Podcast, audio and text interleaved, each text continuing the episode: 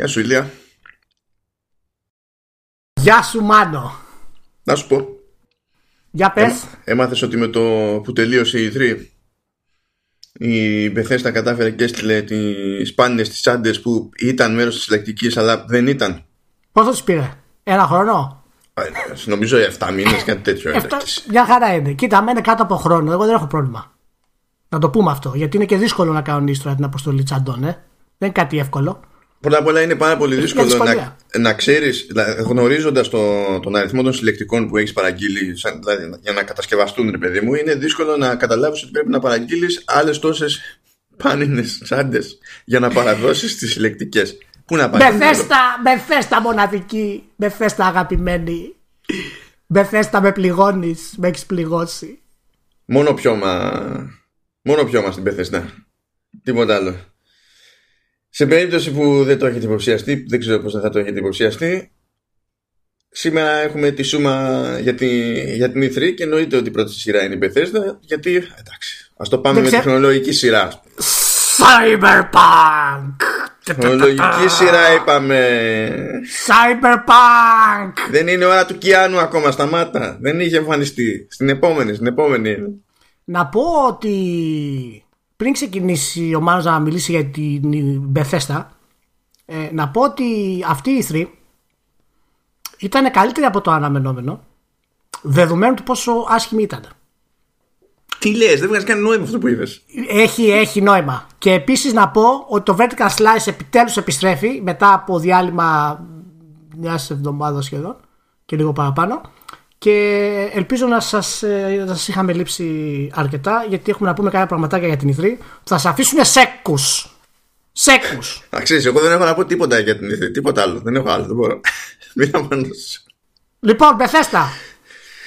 Για τι, Μαρό, τι έγινε; Πώς Λοιπόν. πήγε η Μπεθέστα; Το μπαρ ήταν πολύ καλό. Ανοιχτό μπαρ για την Μπεθέστα μία ακόμη χρονιά. Ναι, τρεις, τρίτη συνεχόμενη χρονιά στην ηθρή με παρουσίαση, τρίτη συνεχόμενη χρονιά ε, open bar, free drinks. Πολύ καλή κίνηση, να το ξέρεις αυτό. Είναι, είναι γνωστό αυτό. Είναι γνωστή PR κίνηση αυτή. Όλα, όλα εξηγούνται. Παρ' όλα αυτά, ακόμα και έτσι, δεν ξέρω, ισχυρίζονται μερικοί που ήταν στις πρώτες σειρές και ουρλιάζανε, που πήγανε και τους ψάξανε με τα reporters του στυλ. Ξέρεις, τι έχουν πάθει αυτοί, είναι χωστοί, ξέρω εγώ, τι γίνεται. ναι, και γιατί, τι- γιατί, γιατί δεν εξηγούνται όλα Ναι. από, το, από το open bar. Και δεν ήταν ε, πα- πα- απαραίτητα πιωμένοι όλοι. Και, Όχι, όταν, όχι. και δεν ήταν και ακριβώς, ξέρεις, μερικοί δεν ήταν ε, μικροί. Δηλαδή, να σου λέει όταν ήμουνα νέος, θυμάμαι που ε, πρωτοέπαιξα το Daggerfall. Και αυτός είναι πρώτη σειρά και ουρλιάζει με οτιδήποτε, με random συλλαβές, ας πούμε, που ψελίζει κάποιος από την Bethesda. Το λέγαμε και μαζί off, off the air ότι όντως κάποιοι από αυτοί.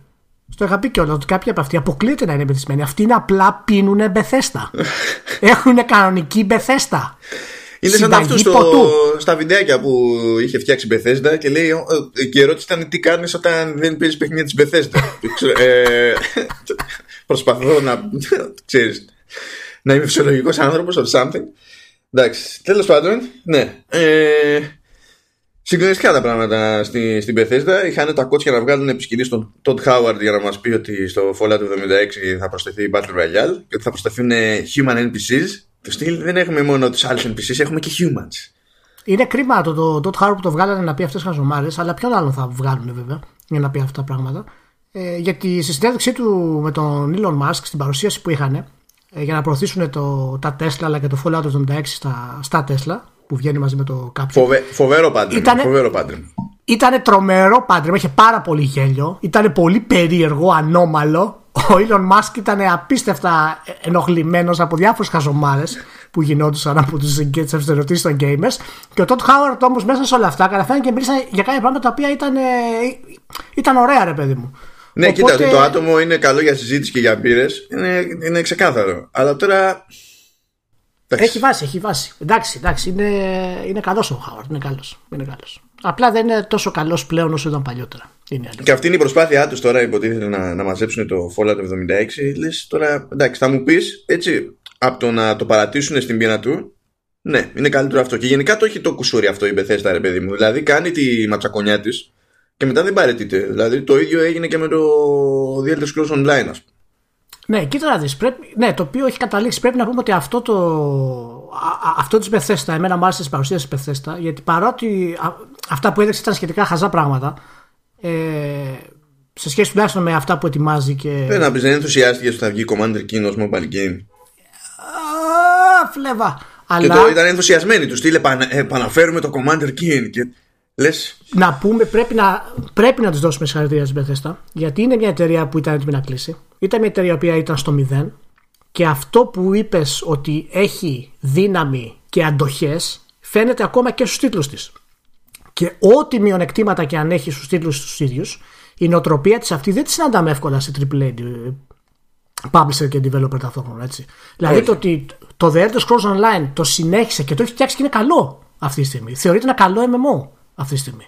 Το Fallout 76 που προσπαθεί, χωρίς ελπίδα βέβαια, αλλά προσπαθεί να το σώσει, έτσι, το λες, το λες και χαζομάρα, σίγουρα, ε, το- μπορείς να το πεις και χαζομάρα, αλλά μπορείς να το πεις ότι έχει τόση δύναμη το brand που μπορεί να γίνει επιτυχία. Κοίτα, να σου πω Δεδομένου- κάτι. Άμα τα έκανε αυτά στην εποχή που δεν είχε αγοράσει id, δεν είχε αγοράσει Tango, δεν είχε αγοράσει Arcane, δεν είχε αγοράσει Machine Games, θα την κλαίγανε οι Ρέγκε, θα είχε φουντάρει η εταιρεία. Γιατί όλα τα στραβά αυτά, τα χοντρά τα στραβά της Bethesda, είναι από τα original τα δικά της στα στούντιο. Αυτό, ναι, αυτό, το, αυτό το DNA της εταιρείας που έχει μείνει εκεί και πορώνεται. Η Bethesda, εγώ σου λέω και 10 δισεκατομμύρια να, να βγάλει, πάλι θα, κάνουν, θα βγάλουν το Fallout 77. Θα είναι έτσι. Ναι, ναι, Οι ναι. μηχανοί εκεί να παλεύουν, έχουν αυτή την οτροπία μέσα τους. Το οποίο είναι και καλό και το οποίο δείχνει ότι εξελίσσουν και τα πράγματά τους έτσι, και για το Orion το οποίο είναι μια ε, νέοι μηχανισμοί streaming ας πούμε, που θα χρησιμοποιήσουν και είναι διαθέσιμοι και για άλλες ε, εταιρείες. το οποίος ε,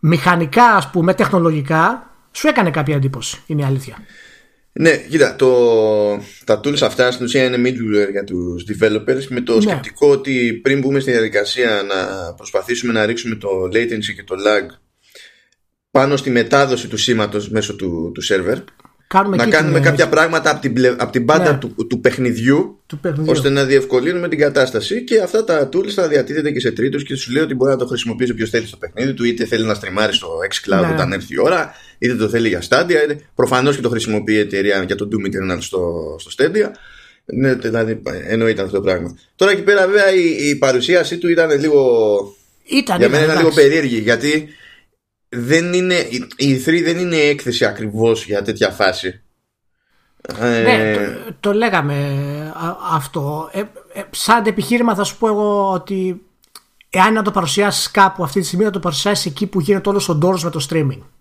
Και αυτό- ο ντόρος με το streaming αυτή τη στιγμή γινόταν στην E3. Δηλαδή Εντάξει. είναι, ε- είναι μπακαλιά. Είναι μπακαλιά, εννοείται, έτσι. Είναι μπακαλιά. Όπως μπακαλιά ήταν και η παρουσίαση του Doom. Στο...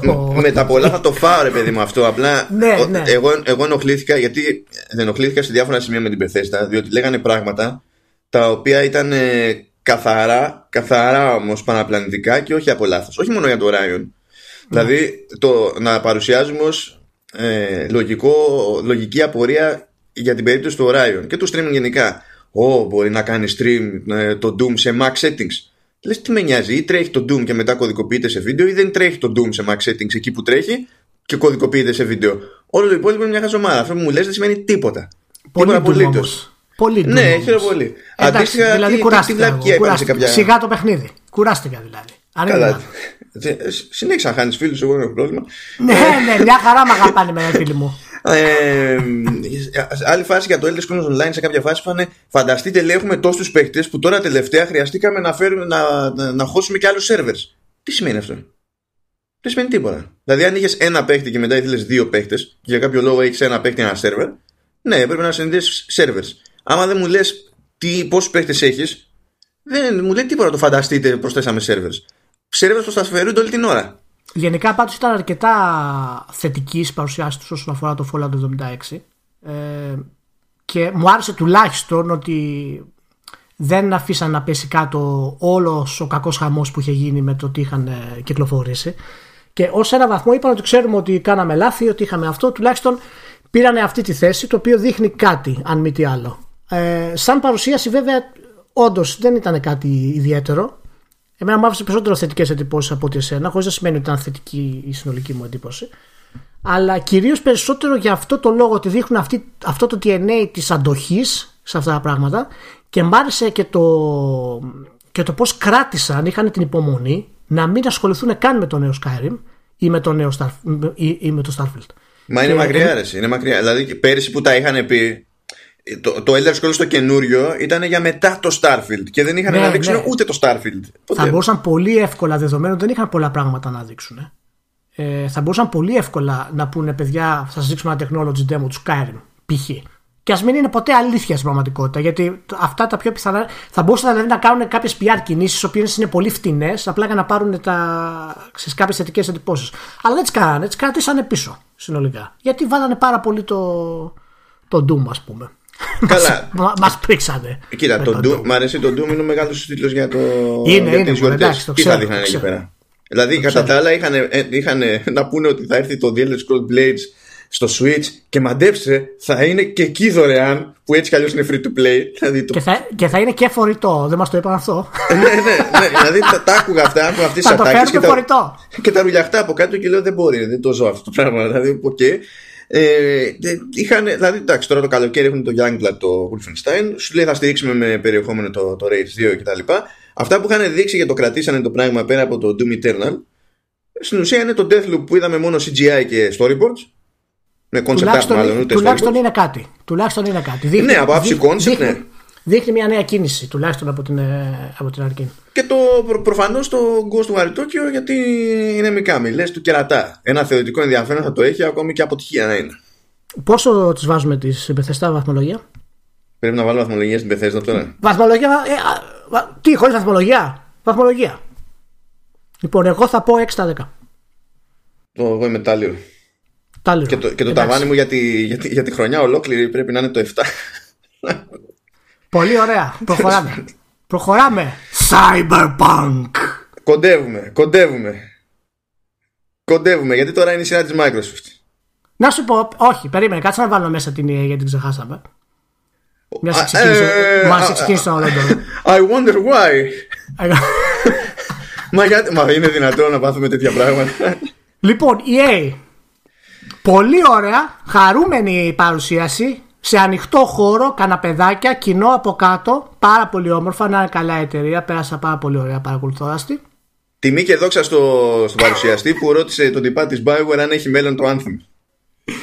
Ε, αυτό ήταν το πρώτο σφαλματάκι, θα έλεγα. Ένα μικρό σφαλματάκι. Άλλο σφαλματάκι είναι ότι δεν είχαν να δείξουν κανένα ενδιαφέρον παιχνίδι. Τρίτο σφαλματάκι, το οποίο θα το βάλω στην πρώτη θέση. Ε, κάνω μια λούπα Μ' αρέσει το παιχνίδι μου εμένα, ξέρεις. Ναι. Θα βάλω το Star Wars, το Jedi Fallen Order, το οποίο φάνηκε σαν το Uncharted το 1 με χειρότερους μηχανισμούς γενικότερα και ακόμα χειρότερη μάχη. Λοιπόν, δεν ξέρω τι κάνουν στην EA. Το παιχνίδι πότε βγαίνει είπαμε; Ε, Νοέμβριο. Νοέμβριο. Έχει δηλαδή πέντε μηνάκια. Ναι, ξέρεις. Ή τουλάχιστον ας πούμε έστω ότι. Βέβαια για την EA μιλάμε, θα το βγάλουν. Θέλω να σα ενημερώσω λοιπόν ότι το εν λόγω demo, αν το γνωρίζετε, ήταν pre-alpha demo λέει. Ναι. Του στυλ δεν έχουμε ούτε όλο το περιεχόμενο ακόμη, αλλά δεν πειράζει καλή καρδιά. Μπράβο, αλλά σε πέντε μηνάκια βγάζουν παιχνίδι. λοιπόν, το είχαμε ξαναζητήσει στο Vertical, δεν θα καθυστερήσει όταν είχαμε μάθει τη ημερομηνία. Ε, αυτό που είδαμε μου δίνει εμένα αυτή την εντύπωση. Γιατί εάν βγει το παιχνίδι όπως είναι, έτσι όπως φαίνεται ότι πηγαίνει, θα είναι άλλη μια καταστροφή για την, ε, για την EA. Και έχουν τα φόντα να το κάνουν αυτό γιατί είναι το ίδιο στόκι σε αυτό το κομμάτι, αυτή η εταιρεία. Μπορούν να το πάρουν, δεν έχουν συνειδητοποιήσει τι brand έχουν. Αλλά υπάρχει και το άλλο ότι μπορεί να βγει και επειδή είναι τόσο hot το brand να πάει πάρα πολύ καλά εμπορικά.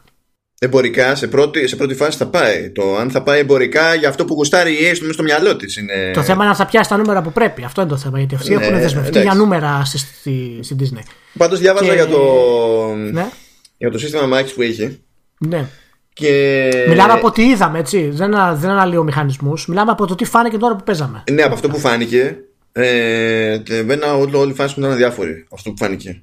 Μετά μπήκα στην εργασία και ε, ξέρεις, διάβασα λίγο παραπάνω ρε παιδί μου και φαίνεται ότι τουλάχιστον το σύστημα Max έχει μια ελπίδα, ξέρεις, έχει μια σκέψη από πίσω του. Αλλά αυτό που με ανησύγησε περισσότερο είναι που λέει ότι ε, καθώς προχωράς στο, στο skill tree ρε παιδί μου, αυτό επηρεάζει το traversal του κόσμου και αυτό σημαίνει ότι θα πρέπει να κάνεις μπρος πίσω αλλά με Metroidvania Ναι. επειδή ανοίγουν άλλες διαδρομές και τα λοιπά. Που λες τώρα αυτό επί της αρχής δεν είναι πρόβλημα. Αλλά όταν έχεις να κάνεις με μια εμφανώς βιαστική παραγωγή δεν ξέρεις τι μπορεί να μεταφράζεται. Αν απλά θα καταλήξεις να τραβάει η διάρκεια επειδή θα κάνεις για πάντα μπρος πίσω. Λες τώρα Να σου πω κάτι, αν φτάσεις στο σημείο EA να έχει τόσο καλό design, τόσο καλό σχεδιασμό, ώστε να αξίζει τον κόπο να επιστρέψεις και να κάνεις όλα τα υπόλοιπα, με, με γεια του με χαρά τους. Αν γίνει αυτό, εγώ θα είμαι πρώτος που θα, θα το φωνάξω. Αλλά αυτό είναι μια πολύ ελάχιστη πιθανότητα. Δεν θέλω να δημιουργήσω έτσι πολύ αρνητική εικόνα για το Jedi Fallen Order, αλλά δεδομένου ότι κυκλοφορεί σε 5-6 μηνάκια, σε 5 μηνάκια. Με αυτό είναι το και θέμα. Αλλιώς η Respawn ξέρεις ότι έχει την ικανότητα. Δεν είναι αυτό που σε Α, χαλάει. μα- μα- ναι, γιατί εμένα φαίνεται αυτό ότι είναι ένα side project που κάνει η Respawn. Αυτή είναι η εντύπωση που μου έδωσε εμένα. Το, το Star Wars Jedi. Για τόσο κοντά να βγει, θα έπρεπε να δούμε ένα πολύ ωραίο, μεστό, γεμάτο gameplay με ανάλυση των μηχανισμών. Και. Να σου πω κάτι. Εμένα μου έλειψε και η ατμόσφαιρα του Star Wars. Αυτή, α- α- αυτή η μυθολογική ας πούμε, φαντασία του Star Wars, αυτό το δράμα ας πούμε, το ωραίο που βγάζουν, μου έλειψε. Δηλαδή ο χαρακτήρας δεν λειτουργήσε. Οι εχθροί ήταν δηλαδή copy-paste.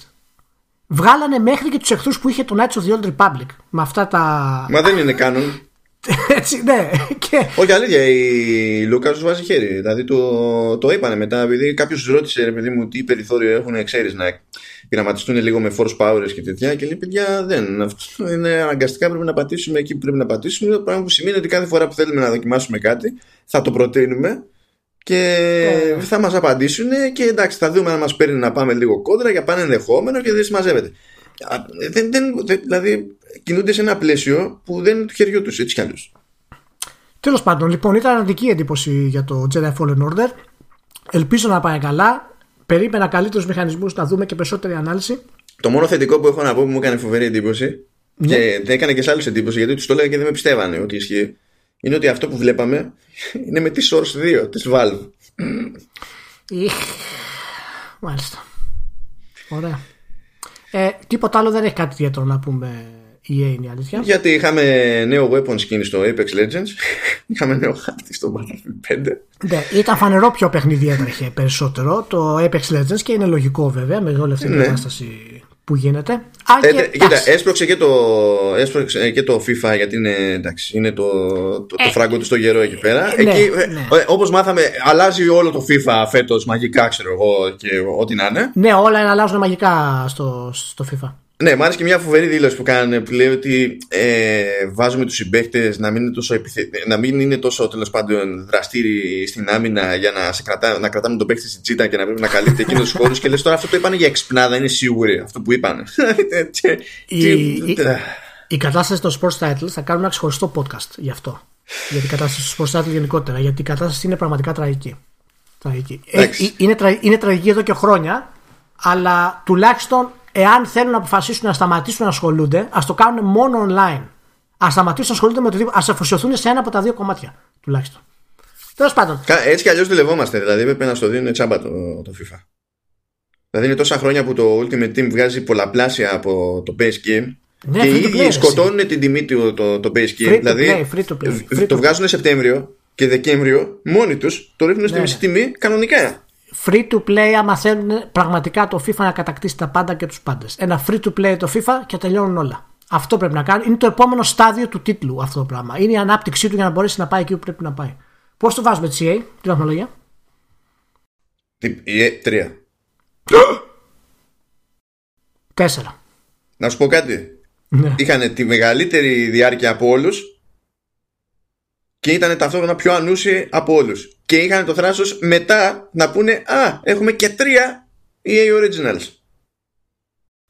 Ε, περίμενα. Δεν χωράγανε σε 2,5 ώρες παρουσίασης. σκεφτώ, Έπρεπε να, να μπούμε στη σκεφτώ. διαδικασία. Κοιτάξτε αυτό το superstar ability στο Madden NFL. Σε αυτό το Τρία, παίχτη. τρία. Τρία. Συμφωνώ με το τρία. Ναι. Συμφωνώ με το Εντάξει. τρία. Λοιπόν, bye bye EA. Τι άλλο έχουμε; Τώρα, ρε, πο- Cyberpunk 2077. You are breathtaking. Λοιπόν, Man όσοι- of Echo. We are all breathtaking. We are all breathtaking. Λοιπόν, όσοι θα ακούσετε αυτό το επεισόδιο από εφαρμογή που είναι ξεκάθαρα για podcast. Ναι, παιδιά, συγγνώμη. Ε, και εμφανίζει το, το artwork της εκπομπής. Σε αυτό το κεφάλαιο εδώ θα έχω βάλει custom artwork συγκεκριμένα για αυτό το κεφάλαιο και θα είναι ο Κιάνου αλλά η γάτα από την ταινία Κιάνου. Γιατί πρέπει; Να βάλεις το σκάνερ Darkly ρε, του Κιάνου. Όχι, να σου πω κάτι. Και εκεί η γάτα ο Κιάνου ήταν. Απλά ήταν και η γάτα που λεγόταν Κιάνου μέσα στην ταινία. Δεν φταίω. Ισχύει.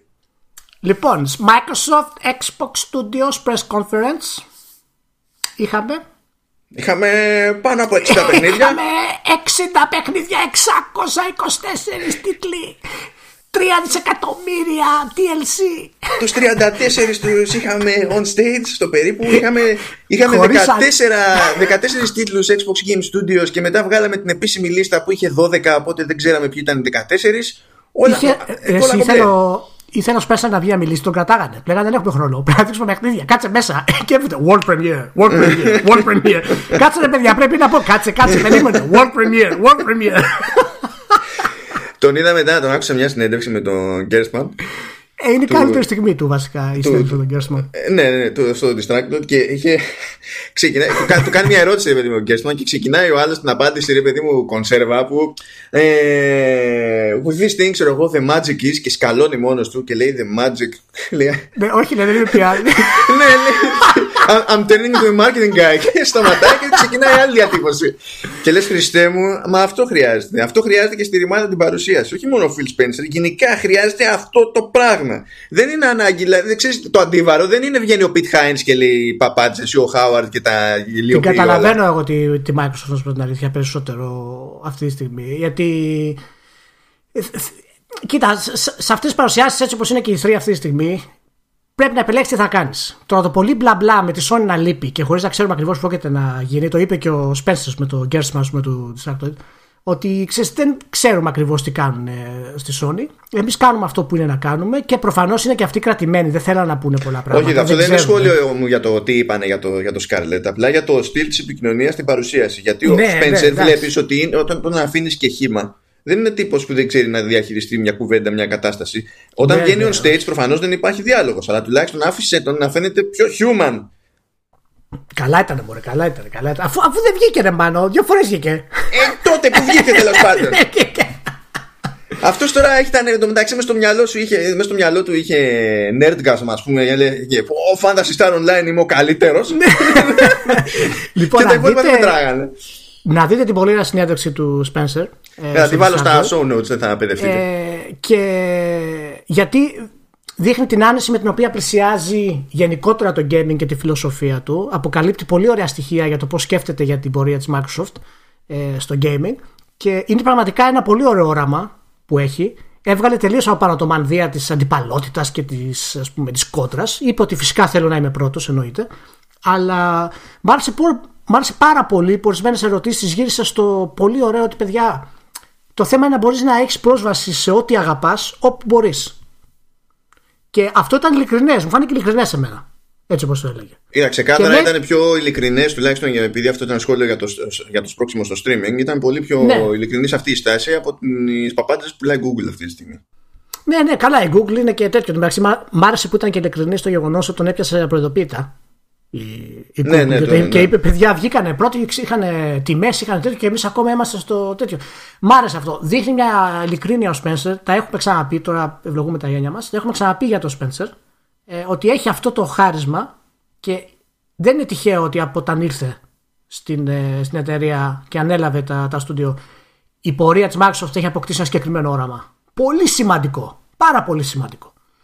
Και η έκθεση είναι, ήταν λίγο γιώμα πλημμύρα ναι, πραγματικά. Δηλαδή... Δώσε δηλαδή ό,τι είναι να δώσουμε, δώσε ό,τι είναι να κάνουμε κτλ. Δεν, δεν, γίνεται, δεν γίνεται να κόβεις gameplay από το Gears 5 στη δική σου την παρουσίαση και να το δίνεις στην παρουσίαση της AMD. Δηλαδή, όταν είδα μετά την παρουσίαση της AMD ότι είχαν live ναι, gameplay, ναι, εκεί φρικά. Αυτά ξέρεις. Ναι, όλα αυτά τώρα είναι συμφωνίες που έχουν παίξει, ας πούμε, καταλαβαίνεις. Ε, ναι, αλλά είναι, δηλαδή, σε κάτι τέτοια δεν, δεν νοείται να λυγίζεις, ας πούμε. Ναι, είναι, είναι αυτές οι δύο-τρεις στιγμές που θέλω να σταθούμε. Είναι μία για το για το πώς αντιμετώπισε τα first party της η Microsoft, το οποίο για μένα ήταν κάπως απογοητευτικό και δεν τα έσπρωξε όπως θα περίμενα να τα σπρώξει. Ειδικότερα μιλώντας για το Gears, ας πούμε, και το Halo. Το Halo ακόμη ο κόσμος πιστεύει ότι αυτό που είδε ήταν CGI trailer. Κάθε μέρα το διαπιστώνω εκ νέου ότι ο κόσμος ναι, πιστεύει ότι έβλεπε CGI. Τα έχουμε ξαναπεί αυτά. Και τη χρεώνει με αυτό το σκεπτικό κιόλας ότι ό,τι έδειξε για την πάρτι της ήταν CGI. Ούτε το Gears 5 ήταν CGI. Εκτός από το πρώτο τρέιλεράκι που ήταν. Ναι, ήταν όλα, αυτά, όλα αυτά είναι in engine, παιδιά, δεν είναι CGI. Έτσι, ε, λοιπόν. ναι. Οπότε να είμαστε λίγο εντάξει. Ούτε είναι τα, τα γραφικά τόσο ασύλληπτα, ας πούμε, για να πούμε ότι είναι, ότι είναι CGI. Του Cyberpunk τα γραφικά το καταλαβαίνεις ότι είναι CGI. Φαίνεται αυτό το πράγμα κατευθείαν. Ε, το... Δεν ξέρω. Ίσως περίμενα ας πούμε και η αποκάλυψη του, του Master Chief με αυτόν τον τρόπο και η γενικότερη ας πούμε, κατάσταση μέσα στο διαστημόπλιο το πώς να το προωθήσουν γιατί είναι φανερό, ξέρεις, επαναφέρουν το Master Chief, θέλουν να το βάλουν νούμερο ένα, θα γίνει το λαντσάρισμα με το Halo, ας πούμε, του Scarlet, έχει τη, τα καλώδια που τα ενώνει και λέει Please don't die για το χαρακτήρα. Mm. Δεν ξέρω, σου έβγαλε σένα αυτή τη σπίθα πούμε, που περίμενες να το δει, αυτή την ανατριχίλα που μας έβγαζε παλιότερα, ας πούμε. Σου, σου την έβγαλε αυτή ω παρουσίαση; Και λες, που το νέο Σκάρλετ έρχεται με το Master Chief. Όχι, όχι, όχι. Δηλαδή είναι, αντιλαμβανόμουν το τεχνικό της υπόθεσης που έβλεπα, ρε παιδί μου. Ναι, ναι okay, πολύ εντυπωσιακό πράγμα. Ναι. Το, το πρόβλημα ποιο είναι, είναι ότι από τη στιγμή που μπαίνεις στην διαδικασία και λες τελείως βασικά πράγματα για το Scarlett και ξέρουμε ότι όλη αυτή η γενιά hardware θα, θα κρέμεται στην πραγματικότητα από τι διευκολύνσεις που θα φέρει η μετάβαση σε SSD. Όλα τα υπόλοιπα θα είναι gravy. Ναι, ναι, ναι. ναι. ναι. Έπρεπε Κοίτα, και, και CPU θα είναι μεγάλη αλλαγή. Έτσι θα είναι ναι, πρώτη φορά που θα έχουμε ναι. σοβαρούς CPU. Αλλά το χοντρό, το χοντρό που θα επηρεάσει και το design με τη μία, ρε παιδί μου, θα είναι. Καλά, με τη μία τέλος πάντων. Όσο έχουν να υποστηρίζουν και τα προηγούμενα αισθήματα σχετικό, αλλά λέμε τώρα, είναι, είναι το SSD. Αλλά θα έπρεπε σε εκείνη τη φάση αυτό που θα μου δείξει από το Halo ε, εντάξει, θες να το κάνεις λίγο συναισθηματικό, να είναι η κλασική παπάτσα κτλ. Ναι, που το έχουμε οικονομήσει από, την, ωραία, από το πρώτο Gears of War, ωραία κάτω. Αλλά ε, ε, δηλαδή, ήθελα να δω ένα πλάνο που να στέκεται, δηλαδή μια σκηνή που να λειτουργεί, επειδή γίνεται αυτή η τράμπα που γίνεται στο hardware με τις επόμενες κονσόλες. Ακριβώς, ακριβώς. Και αυτό είναι το πρόβλημα γενικά με την παρουσίαση αυτή, συν την παρουσίαση του Gears, στην οποία δεν είχαν καν κάποιο focus. Δηλαδή δείχνουν ένα πολύ ωραίο συναισθηματικό και ατμοσφαιρικό τρελεράκι teaser 30 δευτερολέπτων με τις αλλαγές των προσώπων ας πούμε και δεν επεκτείνουν καθόλου σε αυτό. Ναι, γιατί μετά έπρεπε να μας πούνε για τον Gears Pop. Για το οποίο και... δεν είχαν και συγκεκριμένη ημερομηνία κυκλοφορίας, μόνο να μας πούνε ότι ε, σύντομα θα αρχίσει το registering. Αυτό. Και, δέχω, ναι, και δέχομαι το τσουβάλιασμα, το γιώμα πλημμύρα που είπαμε, επειδή είσαι Microsoft, έχεις μια ρετσινιά αυτή τη στιγμή ότι τα παιχνίδια σου δεν ήταν αρκετά. Δείχνεις ό,τι έχεις να δείξεις από παιχνίδια. Βάζεις ό,τι World Premiere γουστάρεις, τα DLC τα κάνεις AAA, ό,τι, ό,τι θέλεις κάνεις. Αλλά τους βασικούς σου τίτλους πρέπει να τους μεταχειριστείς καλύτερα. Εσύ επανήλθε, ε, επανήλθε το Flight Simulator. Ναι που είναι ιστορικός τίτλος για τη σειρά, παρότι εμπορικά εννοείται δεν μπορείς να περιμένεις ότι αυτό θα κάνει ρε, τίποτα. Είχα περισσότερα τριχύλα για το Flight Simulator από ότι για το Halo. Πρόσεξε όμως. Πάνω, on stage, δείχνουν ότι επανέρχεται το, το Flight Simulator και δεν λένε επί τόπου ότι να, αγοράσαμε την Double Fine, ωραία, ένα στούντιο παραπάνω, αλλά έχουμε κι άλλο ένα νέο στούντιο το οποίο το στήσαμε από την αρχή και θα είναι ε, για να ασχολείται με το Flight Simulator εκεί που το έχει χώσει και έχουν και άλλο ένα στούντιο και αυτό το είπανε μετά και άλλο στούντιο που το στήσαμε από την αρχή για το, για το Age of Empires από εδώ και πέρα Αυτά τα λες εκείνη, εκείνη την ώρα. Δεν είναι ορίστε και το τρέιλερ του Flight Simulator. Ναι, ο, ναι αλλά επειδή ακριβώς ήταν όλο τσουβάλιασμα σε αυτό το πράγμα. Και πέσανε μαζί και προσωπική. Και το Flight Simulator επιστρέφει και είναι μεγάλη ανατριχίλα γενικότερα. Γιατί παραμένει ακόμα και σήμερα ό,τι καλύτερο υπάρχει στο Flight Simulator ε, οι μηχανισμοί του είναι τόσο μπροστά, ήταν τόσο μπροστά από τότε. Δηλαδή, θυμάμαι το έπαιζα ακόμα και σε λάπτοπ, ας πούμε. Και βλέπεις τώρα αυτή την εξέλιξη που έχει. Το τι γεωγραφικό data έχουν βάλει μέσα στο παιχνίδι καινούριο. Το πώς έχουν φτάσει στο virtual tourism πλέον σε πολύ μεγάλο βαθμό αυτό το πράγμα. Ε, είναι πραγματικά μεγάλη ανατριχίλα και είναι πολύ καλό γύρισμα, ιδιαίτερα με, το, με την προσήκη του κονσόλε, το οποίο δεν υπήρχε στην ουσία ποτέ έτσι. Και πρακτικά. Ναι, ναι, ναι. Πολύ, πολύ καλό. Και ήταν ωραίο, ευχάριστο τρέλερ. Ε, αυτό ήταν το, τα μοναδικά μειονεκτήματα και είναι και μειονεκτήματα βασικά γιατί από ναι, μεν θυμάσαι το Γκιάνου από την, ε, από την έκθεση. Ούτως ή άλλως ο του Γκιάνου δεν πάει να ήταν οτιδήποτε. Ε, ναι, προφανώς. Ναι, εκτός αν έβγαινε ο τέτοιος, ο Ρόμπερτ Ντάουν Τζούνιορ, ας πούμε, στο Halo. Ξέρω εγώ τι να σου πω. ναι. ξέρω, ξέρω, ναι. Αλλά επειδή δεν βγήκε ο Ρόμπερτ Ντάουν Τζούνιορ, έμεινε ο Κιάνου στη, στη σκηνή. Αλλά και σαν τρέιλερ και σαν παιχνίδι, ποιότητα και απεικόνηση και το τι είδαμε στο τρέιλερ, θα μιλήσουμε συγκεκριμένα, είναι πολύ πιο εντυπωσιακό από ό,τι μας έδειξε για τους προσωπικούς τίτλους. Και αυτό σε, σε ηθρή ρεμάνο παρουσίαση την οποία την κάνεις για να επανέλθεις στο νούμερο ένα θέση είναι κακή κίνηση. Όχι, δεν είναι. Αν, αν κάνεις παρουσίαση και αυτό που μένει στον άλλον, που το ξέ, εσύ έχεις προγραμματίσει την παρουσίαση, έτσι ξέρεις πώς θα ε, τρέξεις το πράγμα, υποτίθεται. Και δεν σκέφτεσαι ότι αυτό που θα μείνει στον άλλον κατά πάσα πιθανότητα δεν είναι η πλατφόρμα σου. Ναι. Έχεις χαλάσει μία μισή ώρα από τη ζωή σου, ας πούμε, να προγραμματίζεις πράγματα για το τίποτα. Και είπανε και λίγα πράγματα στην ουσία για το Scarlet, λίγα πράγματα στην ουσία για το xCloud. Δεν κάνανε κάποιες μεγάλες αποκαλύψεις. Από τη μία κατανοητό, γιατί η Sony δεν έχει κάνει τις δικές της. Από την άλλη, δείξανε μια δηλία, ας το πω έτσι. Ενώ όταν ήταν να μιλήσουμε μάλλον... για υπηρεσίες, ναι. δεν έκανε καμία δηλία. Κομπλέ όλα. Κομπλέ όλα. Και αυτό είναι το highlight βέβαια της Microsoft. Έτσι, η ενοποίηση των υπηρεσιών αυτών. Και το trick που έγινε, το οποίο δεν ισχύει, έκλεισε. δεν, ξέρω, δεν ξέρω αν το έμαθες, αλλά έκλεισε. Για ένα μηνάκο ήταν. Ε, ναι, ναι. Το, το ανακοινώσανε τώρα τελευταία και το κλείσανε το, αυτό το κολπάκι που έγινε. Όσοι προλάβανε το κάνει, εγώ πρόλαβα ευτυχώς. Και εγώ πρόλαβα επειδή είχα μαζεμένο gold και έκανα την ναι, τράβα ναι. keep up. Ε, και οι τιμές είναι καλές έτσι. Δηλαδή και γιατί ξεχωριστείς στο PC και μόνο το ότι πρόλαβε μέσα σε αυτή την εβδομάδα να με πιάσει πισάς να, ε, να, να, μου κάνει κουβέντα ότι ψήθηκε για το Xbox Game Pass for PC. Εντάξει, το, οποίο δεν, το, το, οποίο δεν λειτουργεί ακόμα για όσους προσπαθούν να το κατεβάσουν. Όχι, είναι, είναι beta έτσι κι αλλιώς. Έχουν ναι, ένα θέμα beta, βασικά. Ούτε η beta λειτουργεί ακόμα. Είναι, ναι, ακόμα έχουν προβλήματα. Έχουν ένα θέμα βασικά του κλασικά αυτά είναι τα Windows. ναι, ναι, με το update το Windows. Okay. Για να το ε, κατεβάσετε ναι. το, το update app πρέπει να κάνετε update τα Windows, αλλά τα Windows σας δεν είναι απαραίτητο ότι θα είναι έτοιμα να κάνουν το update. Οπότε θα πρέπει να περιμένετε. Και υπάρχει και το άλλο το ανέκδοτο. Είναι ότι ναι, μεν μπορεί να μην είναι πρόχειρη η εφαρμογή για το Xbox Game Pass στο PC. Αλλά αυτό, αυτό δεν σημαίνει ότι αν ξέρετε ποιο παιχνίδι είναι στο Game Pass και μπείτε στο Windows Store, εκεί υπάρχει, εφόσον, εφόσον έχει, έχετε συνδρομή, μπορείτε να το κατεβάσετε από εκεί, αλλά πρέπει να πάτε ψαχτά. Αυτά είναι, αυτές, αυτά είναι τα παλιά καλά κουσούρια της Microsoft. Λες... Ναι, λοιπόν, μην, μην παραπονιέστε. Θα τα έχετε για λίγο ακόμα τα Windows προβλήματα. Μην παραπονιέστε. Θα τα ξεπεράσει και αυτά η Microsoft. Αλλά, είναι καλή, άλλο, αλλά είναι καλή τιμή και για το PC. Ήταν ε, ok τιμή και για, τη, για την κονσόλα και το συνδυαστικό δεν το συζητάνε. Ήταν και κοντά, λέγαμε. Εγώ είχα πει ότι όλες οι υπηρεσίε μαζί ήταν 19,99 και είχαν 14 στην ουσία. Πολύ πιο κάτω. Και... Α το έλεγα, αποκλείεται να, να, να, να, δεν θα το φάει αγορά το 20 θα, θα κλωτσίσει και αυτοί έχουν να υπολογίσουν ότι κάποιο μετά θα πρέπει να κουμπώσουν και το xCloud. Αν, ε, θα θέλουν να μείνουν στο 20 μαζί με το xCloud. Το, ναι, αυτό σου λέω ότι εάν βάλουν και το xCloud και το κρατήσουν στο 19 τότε μιλάμε για επανάσταση.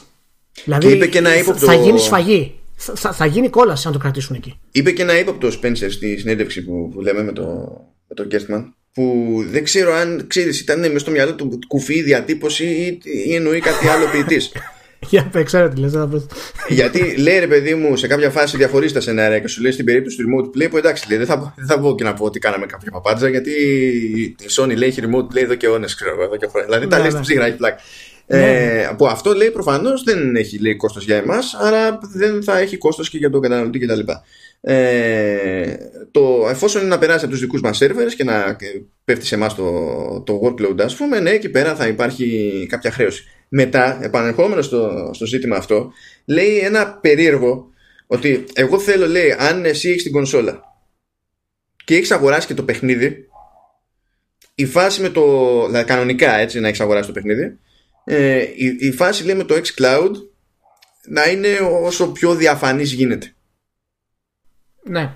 Και εκεί δεν ξέρεις ακριβώς τι σημαίνει αν θεωρεί ότι θα, θα πληρω... ότι στο xCloud θα έχεις μια συνδρομή η οποία θα πηγαίνει όπως και δίποτε πακέτο με το Game Pass οπότε θα χρηματοδοτείται από εκεί και δεν θα είναι ανάγκη να έχεις hardware συγκεκριμένο για να το παίξεις. Οπότε να υπηρεσία, να τα games, να το streaming, κάνε το stream όπου θέλεις. Αλλά αν έχεις επενδύσει στο hardware και έχεις αγοράσει κανονικά για το παιχνίδι, τότε ίσως να αλλάζει αυτό το πράγμα. Αν το κάνει αυτό το πράγμα, δεν θα πιάσει κανένας άλλος τιμή που θα πιάσει υπάρχει, Microsoft. Υπάρχει, ναι, βέβαια, γιατί τις ανήκουν όλες τις υπηρεσίες. Υπάρχει, ναι. μια, υπάρχει μια προσθήκη σε αυτό που λες, το ότι είπε ότι θέλει να χρησιμοποιήσει την κονσόλα ως streaming device και για άλλους. Καλά, αυτό το είπε, λέει, λέει τώρα θα μισούν λέει, στη, στην ομάδα. Γιατί, γιατί το αυτό... λέω; Ναι, γιατί είναι πολλά χρόνια, χρόνια μετά σου λέει, δεν παίζει αυτό. Λέει, ναι. τώρα. Γιατί το λέω όμως, Γιατί δείχνει ακριβώς ποιος είναι ο Σπένσερ. Δείχνει ακριβώς ότι ο άνθρωπος αυτός έχει πολύ συγκεκριμένο όραμα για το που θα πάει η εταιρεία και αυτό φτάνει και πολλά χρόνια μπροστά. Και ό,τι λέει για περίπου και δεν το ξεκαθαρίζει και τα λοιπά λοιπόν πρέπει να είμαστε 100% σίγουροι ότι έχει πέσει στο τραπέζι ως πιθανότητα. Και αυτό που λες για το συνδυασμό αυτόν, επειδή ο άνθρωπος αυτός θέλει να εξαφανίσει το μεσάζοντα στην ουσία, έτσι, το είπε βέβαια ότι εγώ δεν θέλω να, ξέρεις, να, να μην παίζετε στην κονσόλα σας κτλ. Αλλά αυτό που με νοιάζει είναι να μπορείς αυτό που αγοράζεις να το παίζεις όπου αγαπάς εσύ. Και αυτό κλειδώνει με αυτό που, που είπες πριν λίγο ρε παιδί μου, που σκέφτεται να κάνει αυτό το πράγμα και να φέρει το xCloud σε μια υπηρεσία ας πούμε συνολική και εάν είναι να φάει λίγο hit η Microsoft για να το κρατήσει στα 19 και να έχει αυτό το συνδυασμό παντού, πάντα και αιώνια. Δεν είναι, θα, θέλει να, θα θέλει να ρεφάρει με την κλίμακα. Γιατί κάπου αλλού είδα μια άλλη συνέντευξη που ήταν, ήταν, ήταν, γραπτή. Η Nike σου λέει ότι ε, το τελευταίο διάστημα, ξέρω εγώ, έχω πάει μερικές φορές στην Αφρική. Στην Αφρική, ο, και Κουτσι Μαρία, ξέρω εγώ, έχει Android smartphone. Αλλά γενικά κονσόλες δεν έχουν. Οπότε γνωρίζουν τι είναι η E3.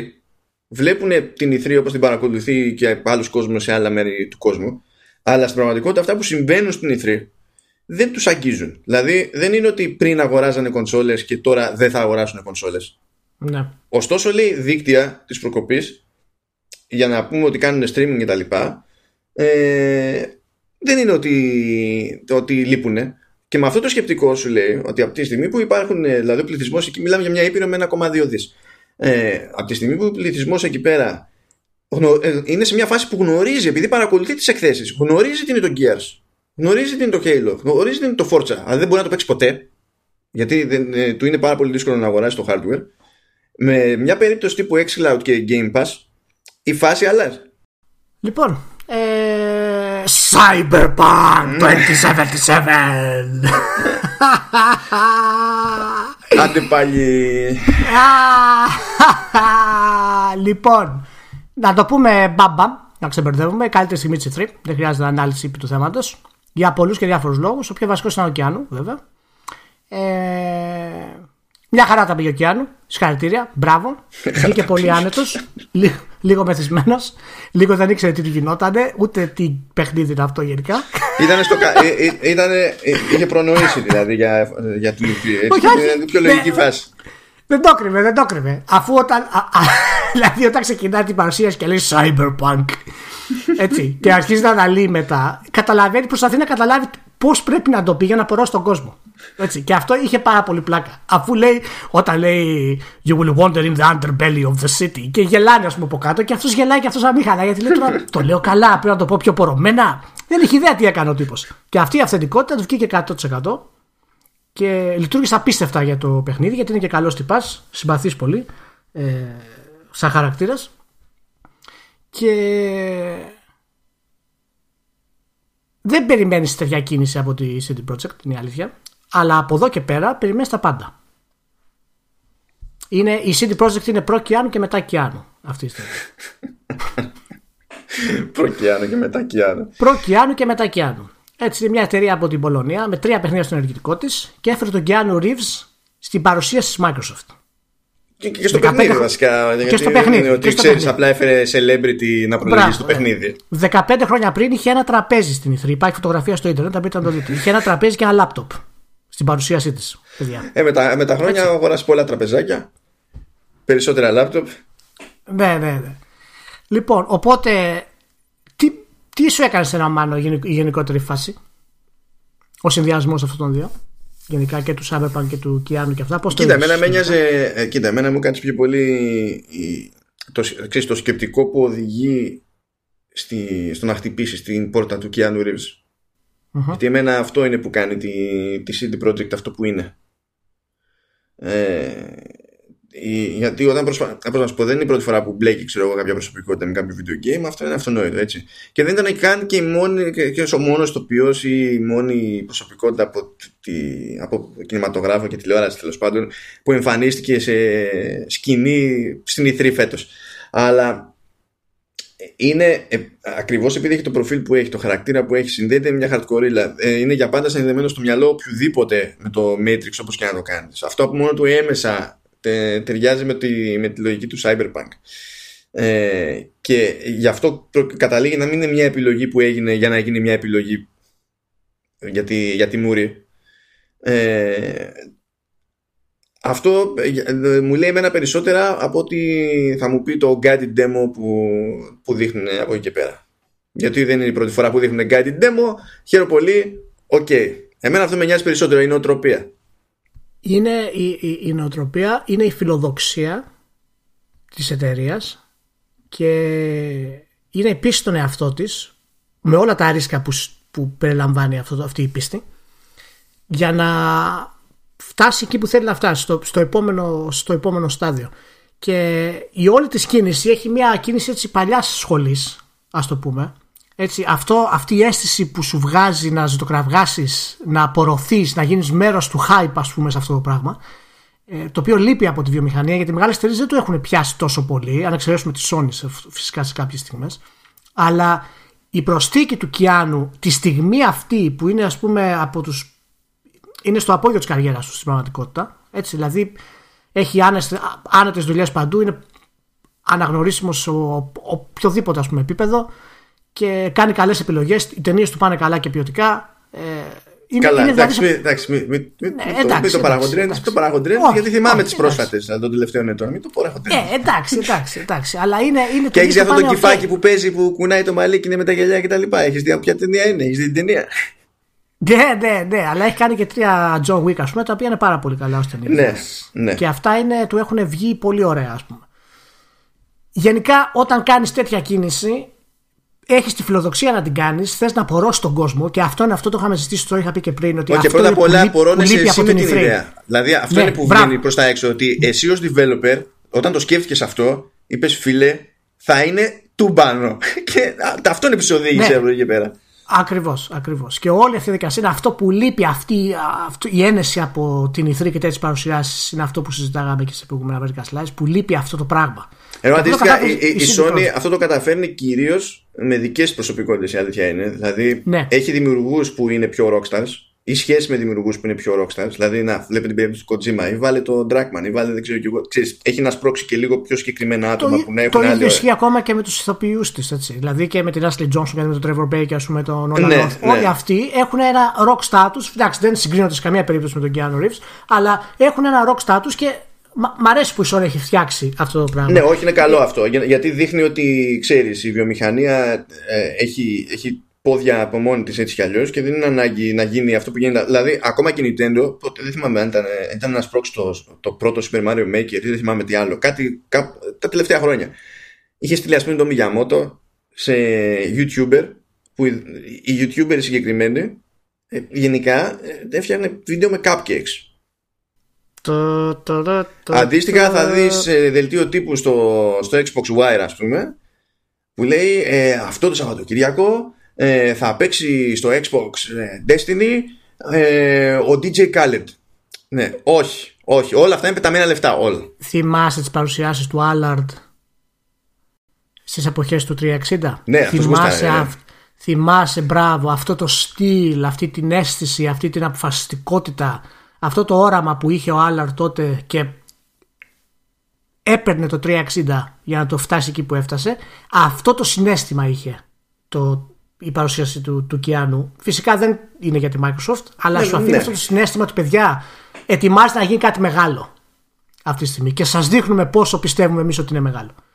Και μέσα σε όλα αυτά το πώς χειρίστηκε τα δικά της first party Microsoft χτυπάει ακόμα περισσότερο άσχημα. Καταλάβες; Ναι, ναι, Εκεί είναι ναι. που με χαλάει αυτό το πράγμα. Δηλαδή ο συνδυασμός αυτός, και γι' αυτό το συζητήσαμε και μαζί, που το, δεν ξέρω πού να το βάλουν τον Κιάνο. Να το βάλουν στο τέλος, θα κλείσει, θα χάσουν όλες τις εντυπώσεις. Να το βάλουν στην αρχή, δεν πρόκειται κανένας στην ουσία να είναι καλύτερος. Μα αρχή, μέση, στην... τέλος, αν ήταν καλύτερα δομημένη, αν ήταν καλύτερα δομημένη όλη η παρουσίαση, δεν θα ήταν τόσο πρόβλημα το αν θα το βάλει στην αρχή, στη μέση, στο τέλος. Απλά όταν όλο το υπόλοιπο είναι αχταρμά. Ναι, ναι, δεν ήταν. Ήταν πάρτε τα όλα. Λοιπόν, δηλαδή σκέψτε οπότε... τώρα λεπτομέρειες. Έτσι, ανακοινώνεται το Blair Witch.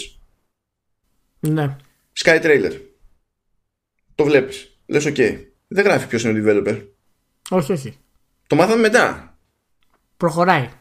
Δεν ξέρει, εκείνη την ώρα το βλέπεις στο τρέιλερ και δεν ξέρεις αν είναι τίτλος της Microsoft ή όχι. Ούτε αυτό δεν ξέρεις.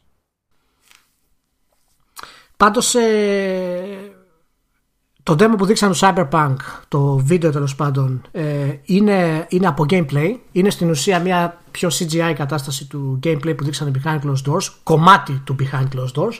Ναι, ναι. Ε, και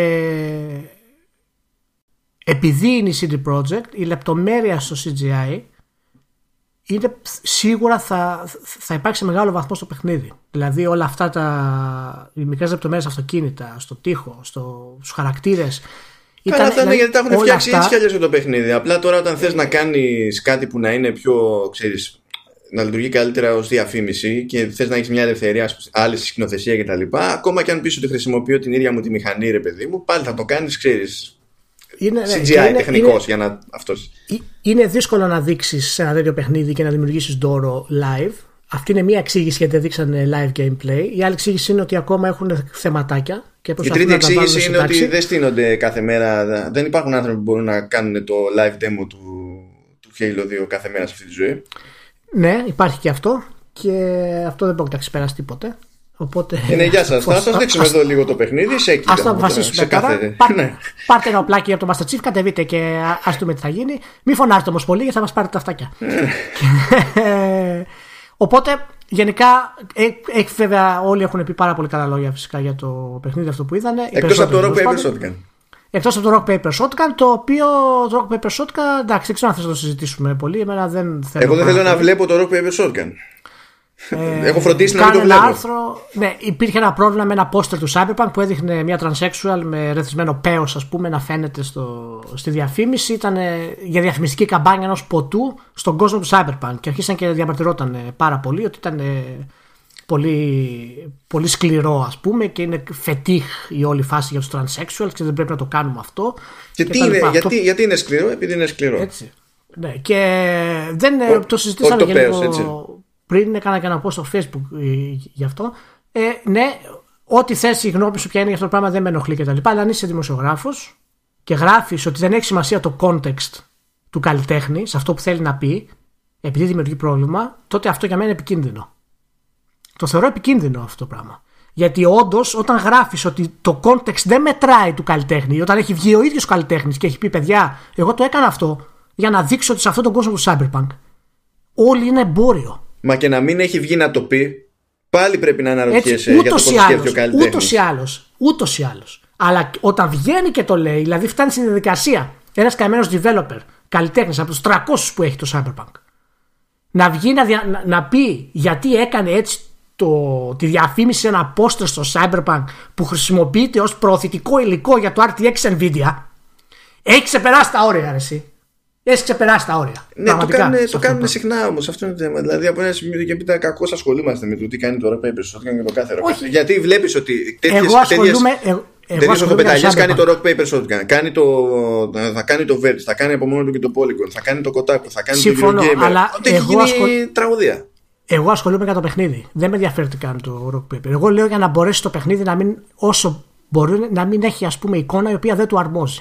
Ναι, ξέρεις, έχουμε... αυτό είναι ζήτημα που δεν αγγίζει ένα παιχνίδι προφανώς. Δηλαδή είναι ένα γενικό όχι, όχι, αυτό, αυτό θα το κάνεις. Εστιάζουμε όπου, εκεί. Ναι, ναι, όπου μπορούμε να κάνουμε τέτοιες παρεμβάσεις από τη μεριά μας εμείς για παιχνίδια που πιστεύουμε ότι δεν ισχύει αυτό το πράγμα που λένε. Ναι, εάν αποδειχθεί ότι ισχύει αυτό το πράγμα για το Cyberpunk και ότι ο developer που το φτιάχνει ε, είναι όντως σεξιστή με την κάκιστη έννοια και το κάνει γι' αυτό, γι αυτό το λόγο, αυτό είναι άλλο θέμα. Αλλά από στιγμή που δεν ξέρουμε κάτι, έχουμε αυτή την άποψη του καλλιτέχνη για αυτό το πράγμα, θα πρέπει να το καταπιούμε από το να βγάζουμε να δυσφημούμε το παιχνίδι σε ένα site που έχει εκατοντάδες χιλιάδες επισκέπτες, όπως είναι το Rock Paper Shotgun. Πραγματικά ήταν άκρος απογοητευτικό. Αφού το, πρότυπο, το πρότυπο τώρα εκεί γύρω σε, σε τέτοια μέρη για τέτοιου είδους κάλυψη, γιατί προφανώς εξαρτάται και από τη μονάδα κάθε περίπτωση και στο ίδιο το, το μέσο δεν είναι όλοι, δεν κρατάνε τη, η διαστάση ευτυχώς όλοι. Αλλά, όχι, όχι, όχι. Ε, όταν, πλέον το πρότυπο ρε παιδί μου ξέρεις για να τραβήξεις την προσοχή και να κάνεις και στο καμπόσο το πρότυπο δεν είναι η δημοσιογραφία στη δημοσιογραφία. Το πρότυπο είναι ο influencer. Και δεν υπάρχει καλύτερο το σχόλιο ρε παιδί μου το, το ξέρεις το ότι πόσο γελίο είναι το ότι η δημοσιογραφία προσπαθεί να πάει κοντά στο influencing σε λογική. Δεν υπάρχει καλύτερο σχόλιο για το πόσο άκυρο είναι αυτό από το ότι ε, πιάσανε καλεσμένο που είναι από τους ιδιώτες υποτίθεται έτσι κα, καλεσμένο influencer στην E3 να πηγαίνει και να, ε, και να γράφει βίντεο στις δημόσιες τουαλέτες χωρίς την άδεια κανενός. Και φυσικά του πήραν πίσω το πάσο και του κατεβάσανε και τα κανάλια στο, στο το, το, το, κανάλι στο Twitch και τα λοιπά ε, αντίστοιχα ποιος άλλος έκανε μια μαγεία; Δεν, ε, δεν θυμάμαι τώρα ποιος το έκανε αλλά κάποιος πήγε και έβγαλε βίντεο σε, σε παρουσίαση που ήταν και κλεισμένο των θηρών και θεώρησε ότι είναι εξυπνάδα αυτό το πράγμα. Θεώρησε ότι είναι εξυπνάδα. Ότι δεν θα πάρουν χαμπάρι και ότι θα τον ξανακαλέσει οποιοδήποτε οπουδήποτε. Αλλά αυτό είναι το ζήτημα. Είναι ότι έχεις που έχεις δημοσιογράφους που να ανέφουν, ανέφουν ξεφτύλες έτσι κι αλλιώς από τη μία μπάντα και μπαίνεις και στη μια διαδικασία να θεοποιείς και ένα, ένα, ένα γκρουπάκι που δεν του πέρασε ποτέ από το μυαλό ότι μπορεί να έχει οποιαδήποτε υποχρέωση να κινηθεί με κάποια λογική.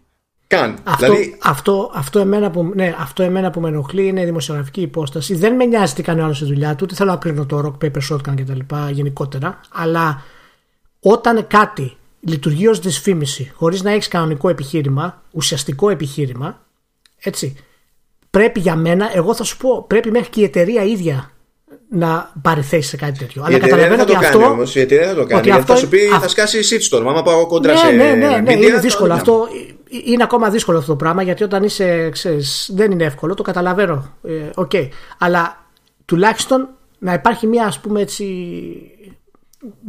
μια normal κατάσταση του πώς αντιμετωπίζουμε αυτά τα πράγματα. Και είναι φοβερό δηλαδή. Είναι φοβερό.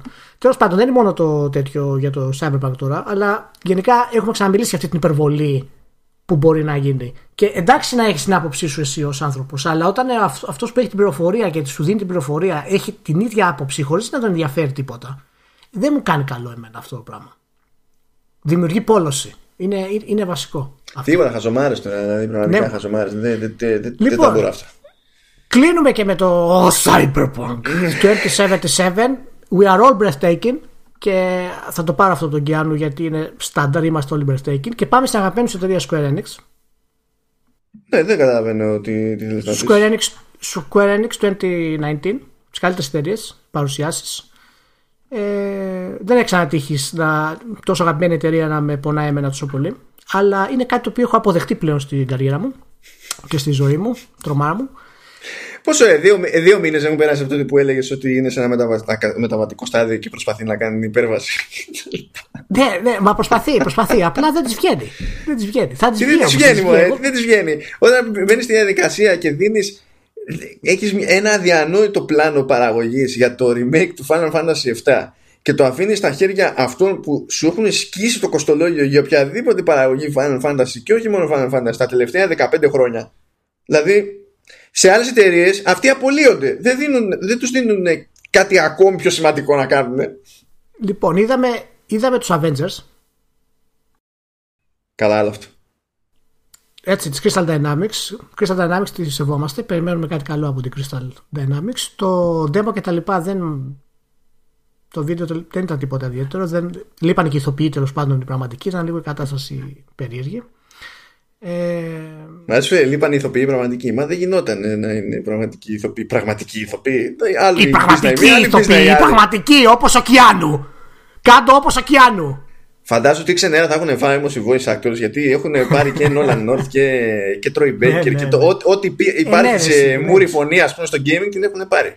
Ε, την έχουν πάρει ρε, εσύ τώρα εννοείται τώρα. Όταν οι άλλοι είναι αυτοί που είναι, συγγνώμη δηλαδή. Τι ψάχνεις.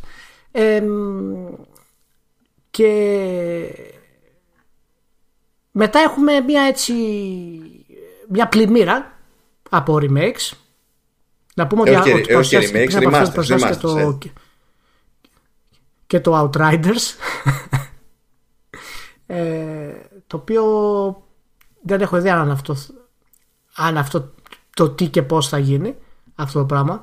Ε, μετά έχουμε όλη τη σειρά από τα, από τα remasters και φυσικά έχουμε και τα remakes που έχουν όπως είπες και τους ίδιους ανθρώπους πάνω σε αυτό το πράγμα. Ο καημένος ο Κοιτάς ε, πρέπει να έχει βγάλει, δηλαδή δεν ξέρω τι πρέπει να έχει βγάλει στους άνθρωπους πλέον. Ε, νομίζω ότι είναι. Ο, ο, ο Κοιτάς θα είναι ο κανονικότερος ε, ξέρεις, από διαπομπαίο τράγος τώρα κατάστασης.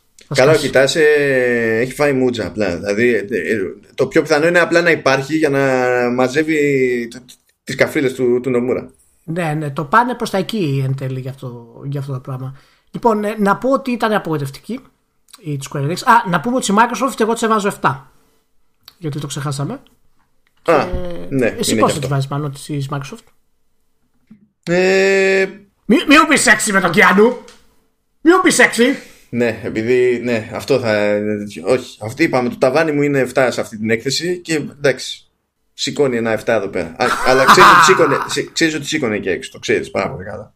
Δεν ξέρω τι λες. Γιατί η, η, ποιότητα του, του συνόλου δεν κρέμεται από τον Κιάνου τώρα. Ο Κιάνου ήταν ένα πυροτέχνημα συγκριτικά τώρα. Ok, okay, τέλος πάντων. Έστω. Λοιπόν, έστω ότι 7 λοιπόν στη Microsoft και φτάνουμε στο Square. Λοιπόν, το νέο πλάνο της ε, Square για το Final Fantasy VII το remake, αφού το φτιάχνει 24 χρόνια, είναι ε, το κάθε επεισόδιο να είναι full RPG. Μάνο. Σε ναι, διάρκεια. Ναι, ναι, ναι. ναι, ναι. Έτσι. Απλά θα μας πάρει 10 χρόνια να φτάσουμε στο τέλος της ιστορίας. Λοιπόν, από τη μία αυτό δηλώνει αυτό το πράγμα, ότι είναι έτοιμοι να το κάνουν αυτό το πράγμα. Από την άλλη, κοιτάξτε, δηλώνει ότι ακόμα δεν έχουν ξεκινήσει το πλάνο για το δεύτερο επεισόδιο. Ναι, αλλά μετά την Ιθρή έβγαλε δήλωση και λέει ότι εντάξει, η χοντρή δουλειά θα γίνει για το πρώτο μέρος. Ναι, ναι. Ε, οπότε η παραγωγή των επόμενων μερών θα, θα τρέξει πιο γρήγορα. Το πιο γρήγορα στο, ε, στις παραγωγές Square Enix στα Ιαπωνικά δεν ξέρω, δεν ξέρω. Στη Square, όταν η Square Enix λέει πιο γρήγορα και αυτό πιο γρήγορα σχετίζεται με Final Fantasy δεν, εννοείται, δεν εννοεί ποτέ αυτό που υποθέτει όλος ο υπόλοιπος φυσιολογικός κόσμος. Red, Οπότε... Red Bull, Red Bull. Τι θα της δώσουν, Μάνο; Pitbull. Τι θα της δώσουν να πιει; Δεν, δεν, σώζεται αυτό, Μάνο. Μπορεί, δεν, να, δεν μπορεί να αναγκάζουν να κοιτάσει να ακούει non-stop όσο είναι ξύπνιος να ακούει Pitbull. Μάνο, δεν κάνεις τέτοια δήλωση άμα είσαι Ιάπωνα. Είναι καταστροφή. Όταν είσαι Ιάπωνα και δεσμεύεις σε δημόσιο ότι θα βγάλεις το Final Fantasy 7 σε επεισόδιο που θα είναι κανονική τίτλη, δεν έχεις επιλογή παρά να το κάνεις. Αλλιώς έχει χαρακτήρι. Καταλαβαίνεις ότι καινούριο, καινούριο Final Fantasy θα δούμε τη μεθεπόμενη δεκαετία. Που είναι εκεί που θέλω να καταλήξω στην ουσία, γιατί θέλω να καταλάβω ακριβώς ποιο είναι το πλάνο της Square Enix για αυτό το concept. Εγώ ήμουν στη φάση ότι παιδάκια στα επόμενα δύο-τρία χρονάκια έχουμε γυρίσει σελίδα, έχουμε τελειώσει με όλες τις χαζομάρες και προχωράμε στο καινούριο. Και αυτή η δήλωση ότι το κάθε επεισόδιο Final Fantasy θα είναι full παιχνίδι με ενόχλησε πάρα πολύ. Γιατί σημαίνει ότι το, ο επόμενος τίτλος Final Fantasy όχι μόνο δεν ξέρει την τύφλα του τι πρόκειται να γίνει και πώς θα σχεδιαστεί. Έτσι, δεν είναι καν, δεν ξέρω, άντε να πω ότι σε προπαραγωγή. Μαζεύονται εκεί στη, στα στούντιο και συζητάνε πίνοντας σάκια.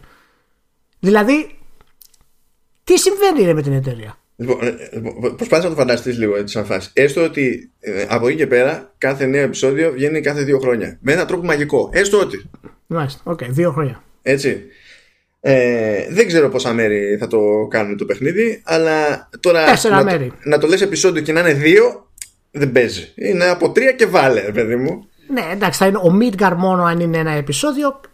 Τέσσερα μέρη τουλάχιστον. Αν, ναι. αν κρατήσουν την ίδια διάρκεια. Χοντρικά μιλάμε έτσι. Λοιπόν, πρόσεχε. Θα περνάνε λοιπόν έτσι τα χρόνια και θα έχει να διαλέξει. Τα χρόνια, θα περνάνε τα χρόνια. Ρε, μα με πληρώνει. Θα περνάνε τα χρόνια. Να με καταστρέφει δηλαδή. Εγώ ήθελα να βγάλω το remake το παίξω σε κάνα δύο χρόνια όλο. ναι, ναι, ναι, ναι. Όχι, θα μπορέσει, είπαμε, θα μπορεί να δώσει 300 ευρώ για τη συλλεκτική του πρώτου μέρου. Και μετά βλέπουμε. Αυτά δεν τα δίνω. Έμα, δηλαδή, ναι. δηλαδή, ναι, τέλος πάντων. Λοιπόν, προσπάθησα να φανταστείς λίγο το, το, το, το, σκηνικό έτσι. Περνάνε τα χρόνια ναι. και εσύ ως δημιουργός από τη μεριά σου ή θα πρέπει να έχεις παντρευτεί τους μηχανισμούς με τους οποίους θα ξεκινήσεις το πρώτο μέρος για να μην είναι άλλα αντάλλων ως ε, ενιαία οντότητα το παιχνίδι ή να πειράζεις και τους μηχανισμούς από επεισόδιο σε επεισόδιο. Αλλά, και κανένα από τα δύο δεν λειτουργεί όπως αντιλαμβάνεσαι. Για, για στείλ το mail σε αυτό. Να το στείλεις στη μέρη στη Square Γιατί, Enix, αφού δεν το- κάνε, κα- δεν, δεν είναι καλό ενδεχόμενο το ένα το άλλο. Τι να στείλω να το κάνω. Αυτά Ναι, καταφέρουν όχι, να, στείλ κάνουν- το. να συνδυάσουν και τα δύο μετά με τον χειρότερο τρόπο. Στ- Στείλ το να το δούνε γιατί δεν το έχουν καταλάβει τι πρόκειται να γίνει. Εν τω μεταξύ, Στείλ- πες τους. φυσικά και το παίζουν δίπορτο με το σύστημα και σου λέει ότι εντάξει, κάνουμε κάτι τύπου κοτόρ. Ω, τα παλιά τα χρόνια ήξερε η Bioware, έβλεπε μπροστά κτλ. Ναι, ότι μπορούμε να. ναι, Οκ. Αλλά εντάξει, άμα θέλεις να μην μπλέκεις έτσι, μπορείς να κάνεις assign, ξέρω εγώ, τα special moves και τα casts και τέτοια σε συγκεκριμένα πλήκτρα και να το πας και πιο action. Και θα καταλήξουν και το άλλο. Επειδή γίνεται πιο action και θα έχει stance στο παιχνίδι, θα παίζει ρόλο το dodging κτλ. Θα είναι όντως πιο action σε σχέση με οτιδήποτε άλλο σε Final Fantasy, ας πούμε. Ε, αλλά ε, θα αρχίσει να σου θυμίζει άλλα παιχνίδια τύπου Platinum και φυσικά μόλις κάνεις Γιο τη κοτάρο σκέψη. θα θυμίσει. Γιο Θα, κοτάρο. φαι- θα φαίνεται όλο λάθος, διότι δεν υπάρχει περίπτωση να πιάσει τα συστήματα της Platinum και το fluidity, ας πούμε, σε, σε αυτή την περίπτωση. Οπότε θα είσαι in limbo για πάντα.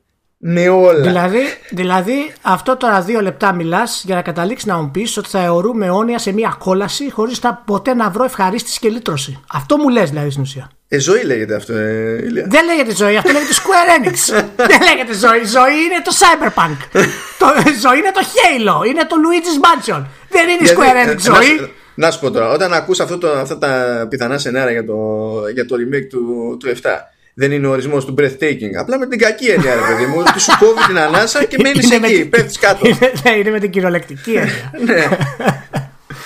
Λοιπόν, κοίτα, να μην τα θάψουμε όλα για τη Square Enix, γιατί είναι και συναισθηματική η κατάσταση με τη Square. Να πούμε ότι όντως το playable demo του Final Fantasy VII φάνηκε ωραίο.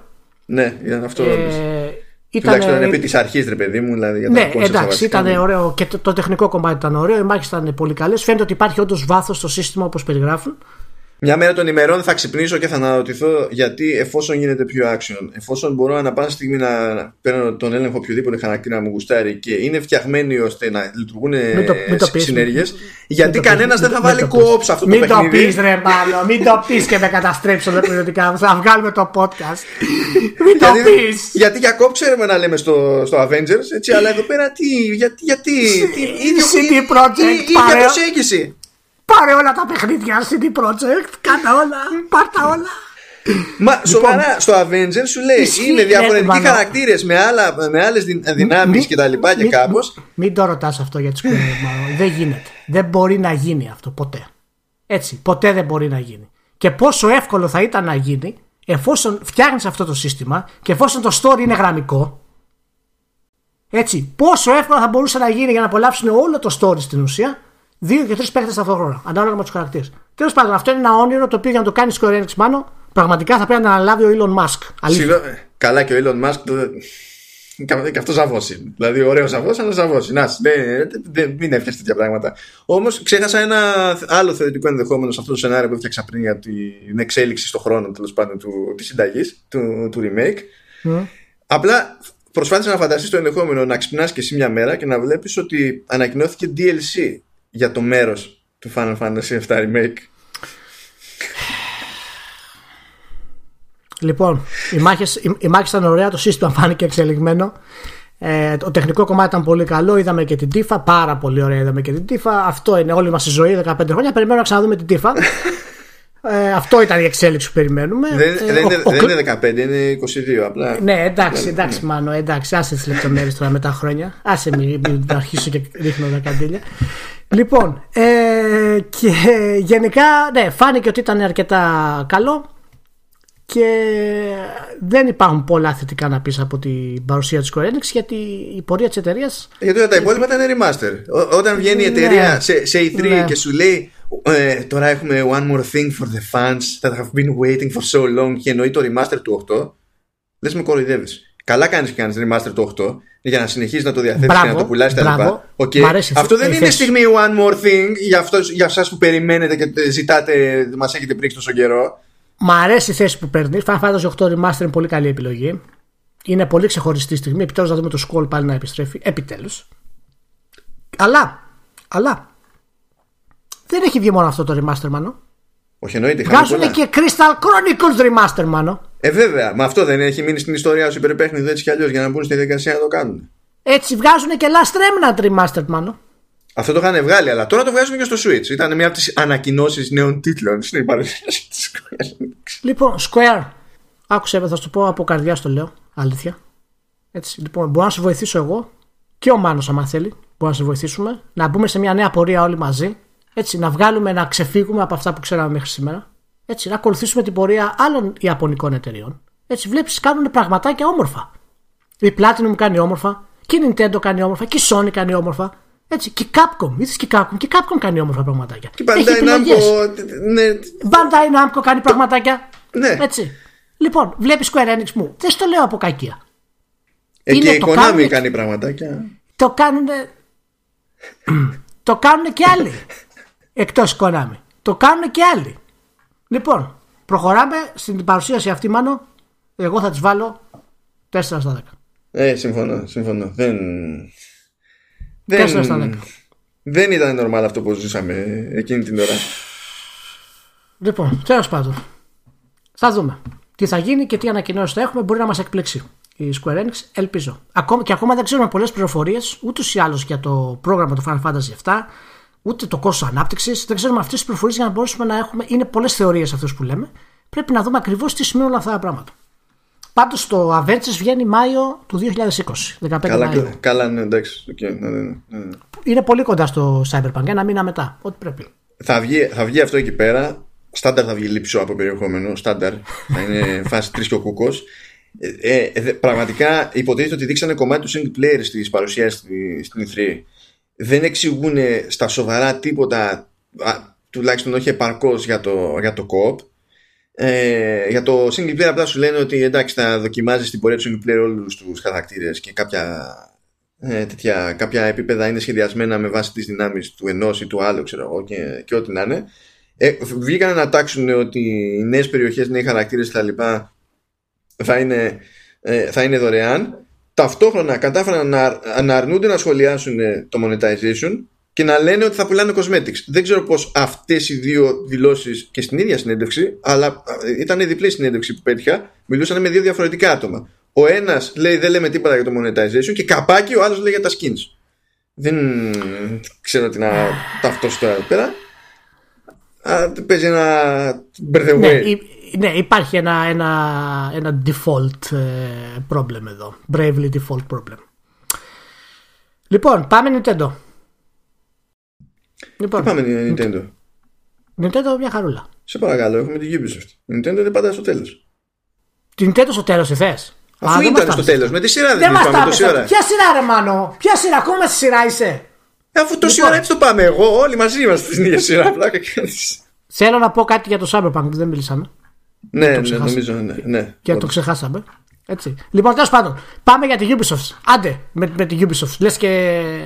Λοιπόν. Ubisoft. Θέλω να σας πω ένα παραλυπόμενο από την E3 σχετικά με τη Ubisoft. Για πες. Ε, θα πω ώρες LA, έτσι. Για... Ώρες LA. Ναι, ώρες LA. 10 η ώρα το πρωί LA μου σκάει ένα μήνυμα από τον Παύλο. Ε, μου λέει να σου πω ε, τώρα μόλις έμαθα ότι μας, κανονίσαν, ναι, ότι μας κανονίσανε συνέντευξη για Watch Dogs Legion για Watch Dogs Legion και για το Gods and Monsters. Και η πρώτη ξεκινάει σε ένα τέταρτο και η δεύτερη ένα τέταρτο πιο μετά. Καπάκι. Ε, κοινώς είχα 15 λεπτά να μαζέψω ερωτήσεις. Πώς σου φαίνεται αυτό; Νομίζω είναι ok ναι. Αυτά, γίνονται, είναι... αυτά γίνονται παραδοσιακά με την Ubisoft, έτσι. Γίνονται παραδοσιακά. Ναι, ναι. Το, το, θέμα είναι από αυτά που μάζεψες, πόσε ρώτησε. Εκεί είναι το θέμα. Όχι, εντάξει, ναι, μα κοίτα, εκείνη την ώρα ε, τι νομίζω, ότι μάζεψα 15 ερωτήσεις. Όχι, τέσσερις ερωτήσεις, αν δεν θα έβγαλε τις δύο. Εντάξει. Αλλά αυτό το πράγμα πραγματικά με τσαντίζει. Δηλαδή, πρόπερση στην Gamescom έκοβα βόλτε που είχαν το Origins, όχι το. Ε, όχι το Odyssey και τελείωσα προγραμμάτιστα ρε παιδί μου, τελείωσα προγραμμάτιστα ε, μπορώ, να σου, μπορώ να σου βρω χρόνο για, για, να, για να μιλήσεις με τον director του, του παιχνιδιού που έχω εκεί πέρα; Ναι. και στραβώνω γιατί με ενοχλεί αυτό το πράγμα δηλαδή δεν γίνεται να μου λες τώρα, τώρα, έλα, τώρα έλα για συνέντευξη Και δε, Τώρα, επί τώρα, τόπου. τώρα συνειδητοποιώ με ποιον θα μιλήσω. Δεν παίζει καμία προετοιμασία και θα λέμε κουφά μεταξύ μας, ας πούμε, για να πέ- θα την κάψουμε την ώρα. Και ήταν μια από τις περήφανες στιγμές της καριέρας μου. Λέω, όχι. Έτσι δεν με ενδιαφέρει και ρίχνω άκυρο. Μπράβο. αλλά αλλά πρέ... σε κάτι τέτοια, αυτό δεν θα ήταν δουλειά. ρε. Αυτό δεν θα ήταν δουλειά. Αλλά ταιριάζει όλο αυτό το κλίμα που δημιουργούμε για κάποιες συνεννοήσεις σε, σε κάποια επίπεδα με το πώς πήγε η παρουσίαση της Ubisoft γενικότερα. Λοιπόν, ε, γενικά η Ubisoft ήταν ok. ναι, ήταν οκ. Δεν, δεν ήταν ούτε πολύ καλή, ούτε πολύ κακή. Πάνω από το μέτριο περισσότερη ώρα, λίγο κάτω από το μέτριο κάποιες άλλες στιγμές. Καλή επιλογή. Ίσως θα ήταν καλύτερο να βάλουν το Legion στο τέλος. Ναι. Αλλά και στην αρχή, τέλος πάντων, έδωσε ένα τόνο. Αν και ξέρεις, επειδή μετέπειτα ήταν άνηση γενικά η, η παρουσίαση. Ναι. Ε, και, ε, ε, έκλεψε ο- την παράσταση αρκετά. Ο Κιγεμό έχει και το κουσούρι ε, σε όλες τις παρουσιάσεις αυτές ναι, να εμφανίζεται στο τέλος Στο για, τέλος να, και για να να κλείνει- δείξει νέο τίτλο που δεν είχε ανακοινωθεί προηγουμένως. Αυτό πρέπει να είναι προσωπικό έτσι κουσούρι που έχει, να κλέβει Ναι. έτσι την παράσταση, ευρωπαϊκό έτσι κουσούρι αυτό το πράγμα, επειδή είναι και εντάξει, είναι εταιρεία οικογενειακή, ας το πούμε. Ε, λοιπόν, να πούμε εντάξει, το πιο σημαντικό βέβαια είναι το Legends που παρουσιάστηκε. Ναι. Η αλήθεια είναι και, δεν το περιμέναμε να μας κάνει, κάνει εντύπωση. Ναι. Έτσι. Και Δηλαδή το- είναι θαύμα που μας έκανε εντύπωση. Ναι, και το Gadget Masters, ας πούμε, το οποίο δεν δείξανε πολλά πράγματα, αλλά φαίνεται ένα ενδιαφέρον έτσι, παιχνίδι καινούριο για τη Ubisoft. Ανοιχτού κόσμου, στυλ Zelda στην, στην ελληνική μυθολογία πάλι. Ε, λοιπόν, για πες μου για το Legion λίγο πώς σου φάνηκε. Τι σου έκανε εντύπωση γενικά δεδομένου και του background της Ubisoft; Ε, κοίτα, δεν, Στην μου, δεν, παρουσίαση. έ- δεν έκανε κάτι για την αιώνια φοβία που έχουμε την Ubisoft για το αν θα προσπαθήσει. ε, Αν, αν ε, προσπα, ε, ισχυριζόμενοι ότι προσπαθεί να μπει για μια ιστορία, αν θα καταφέρει να πει οποιαδήποτε ιστορία. Αλλά είδα τέτοιο εύρος. Ξέρεις, δεν είναι ότι. ε, Και καλά, ξέρεις, είναι σαν να βάλαμε κάτι κλάσεις Ναι, στο, στο παιχνίδι. Ε, από ένα σημείο και μετά άρχισα να, εντυπω- να εντυπωσιάζομαι με την κλίμακα και την ποικιλία στα animations που χρειαζόντουσαν. Δηλαδή, ε, όταν είδα τη, τη- την τύπησα που την είχε γυρίσει, την είχε γυρίσει τη φάση σε γκανφού, αυτό ήταν δουλειά γερή που είχε γίνει εκεί πέρα. Και όταν σκάει η γιαγιά, λες, χω, χω, χω, γιαγιά, ναι, αλλά για σκέψου ότι χρειάζεται το animation της γιαγιάς. Και ότι αυτό το, το πράγμα παίζει ρόλο στον τρόπο με τον οποίο θα παίξει εκείνη την ώρα. Η- η- η- δηλαδή το, το εύρος των επιλογών ήταν. Δε- Δεν είναι κάναμε, βαρέσαμε ε, tick boxes εκείνη την ώρα. Είναι κάθε μία από αυτές έχει τρελή δουλειά από πίσω και για κάποιο λόγο μας φάνηκε λογικό να την κάνουμε. Αυτό ήταν που με εντυπωσίαζε εμένα. φαίνεται ότι η ομάδα πίσω από το Legions από το Legion και γενικότερα η Ubisoft υποστηρίζει τον τίτλο με όλη της τη δύναμη. Και αυτό είναι αποτέλεσμα, δείχνει το αποτέλεσμα αυτού που είπες για αυτό το πράγμα. Εμένα με εντυπωσίασαν τρία πραγματάκια. Πρώτον ότι η παρουσίαση ήταν καλή του Legion. δηλαδή επεξηγηματική, ατμοσφαιρική, to the point.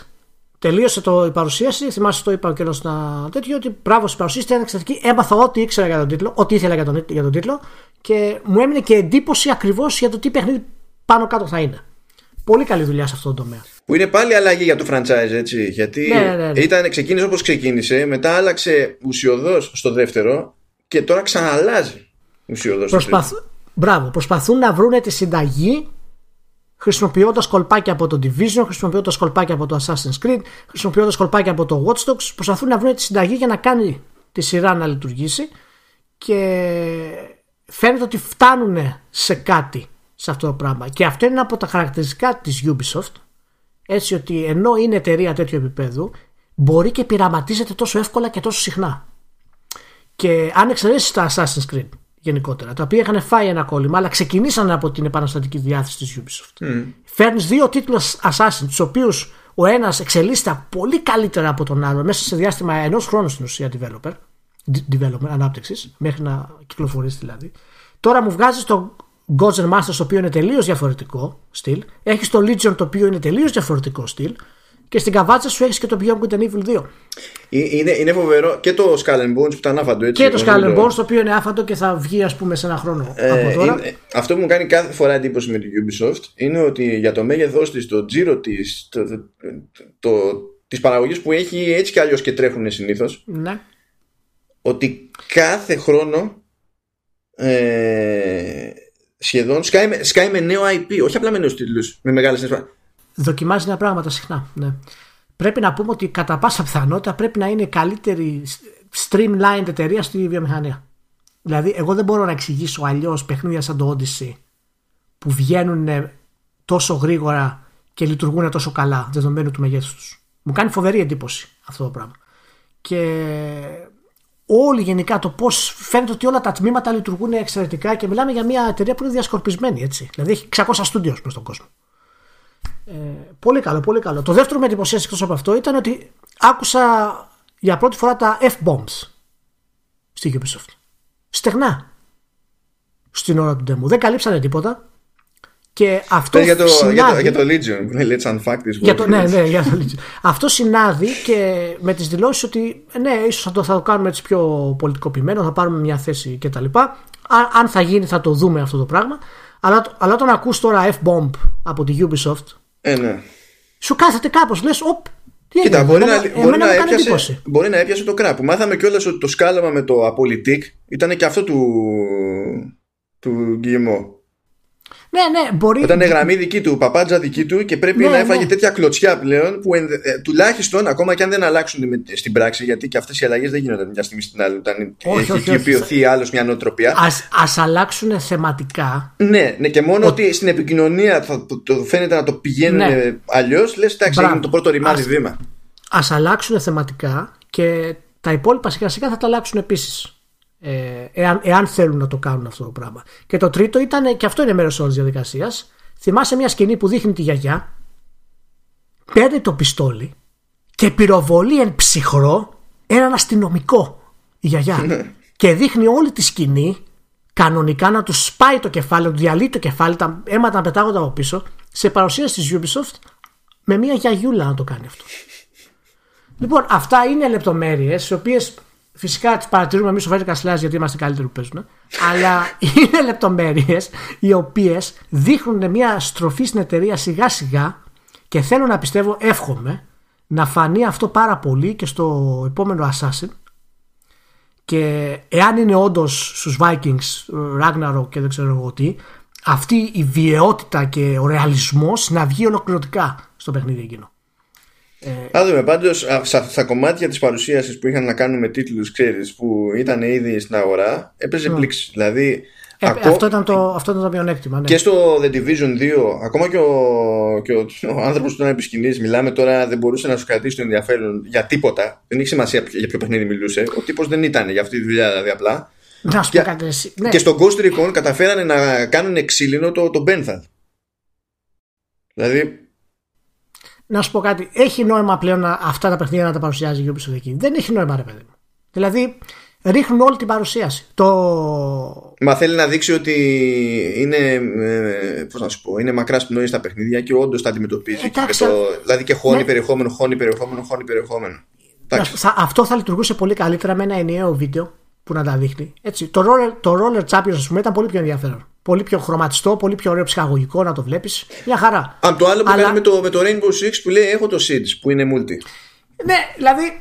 Α κάνω μια τσαχπινιά με το Quarantine που θα είναι στημένο για κοπ και δεν θα είναι για ανταγωνιστικό multi.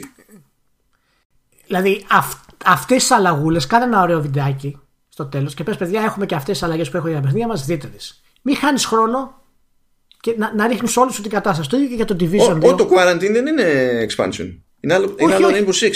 Ναι, εντάξει, είναι δηλαδή θα πρέπει, να αφιερ... θα πρέπει να αφιερώσεις περισσότερο χρόνο σε αυτό δηλαδή παρά στο τι γίνεται με το. Ναι, ή θα το κάνεις καλά, ή άμα δεν το κάνεις, έτσι, κάνει ένα teaser, κάτι, τελείωσε. Μην, μην τρως χρόνο από την παρουσίαση, ας πούμε, σε αυτό το πράγμα. Ε, και είχε και Just Dance, βέβαια. Είχε και, είχε, είχε και mobile που ήταν αυτό το παιχνίδι που είχε βγει βρώμα ότι και καλά συνδυάζει όλες του. και, και το έβλεπα και, και γέλα. Μανώ, και έχει και δημιουργία σενάριου για το Assassin's Creed Odyssey. ναι, καλά, αυτό δεν νομίζω.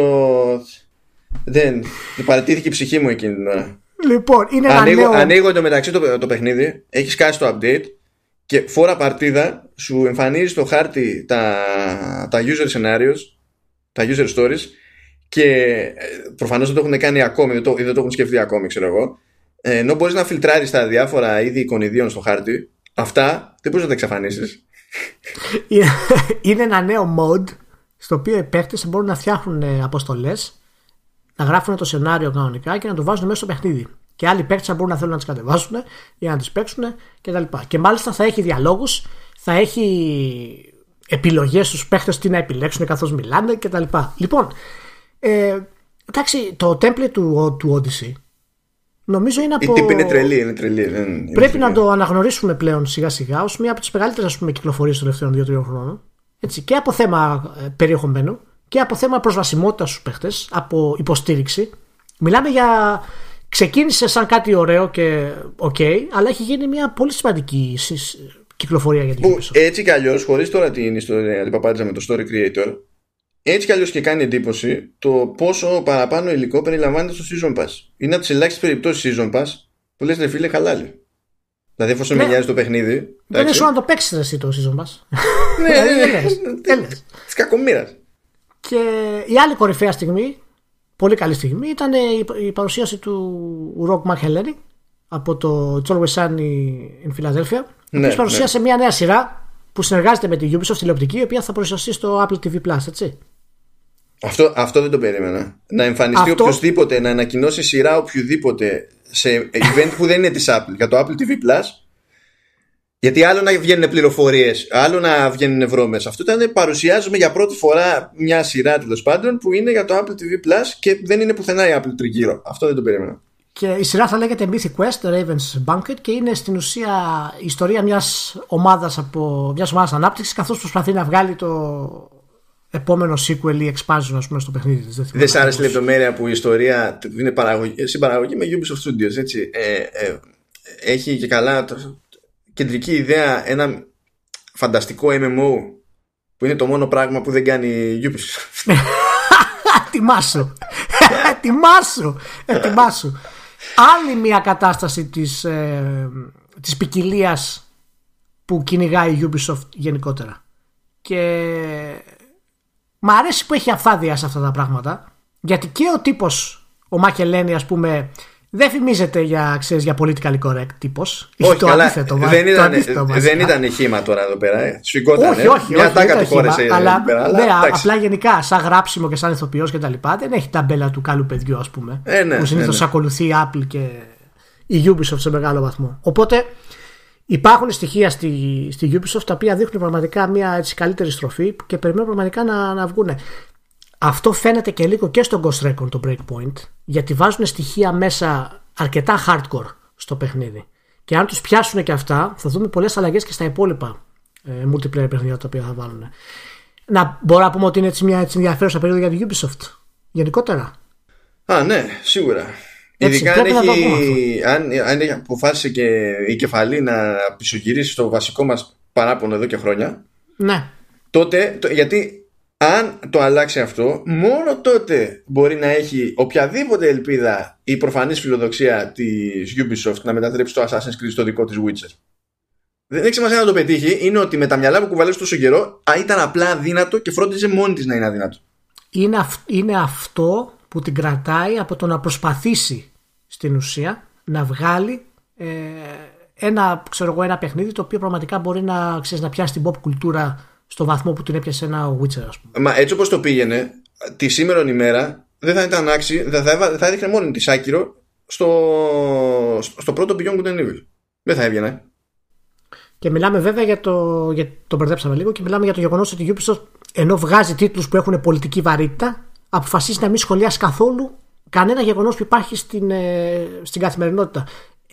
Αφού κάνεις την προσπάθεια που το κάνεις, έτσι τουλάχιστον σε κάποιους από αυτούς κάτω καλά. Μα πρώτα απ' όλα είναι, είναι, είναι, είναι, είναι αφύσικο όταν θίγεις κάποια θέματα που αγγίζουν το, τον κόσμο γενικότερα όταν, όταν προσπαθείς να μην πάρεις οποιαδήποτε θέση ούτε καν ρε παιδί μου να παρουσιάσεις πολλαπλές θέσεις και να τις κάνεις κάπως να συγκρουστούν, να λειτουργήσουν αλλά, ε, και να οδηγούν κάπου όχι απλά να είναι στο φόντο αυτό φαίνεται τόσο αφύσικο στο, στο παίχτη εκείνη την ώρα ε, όσο και το αν κάνει βάλει διότι ναι. στην πραγματική ζωή δεν παίζουν αυτά.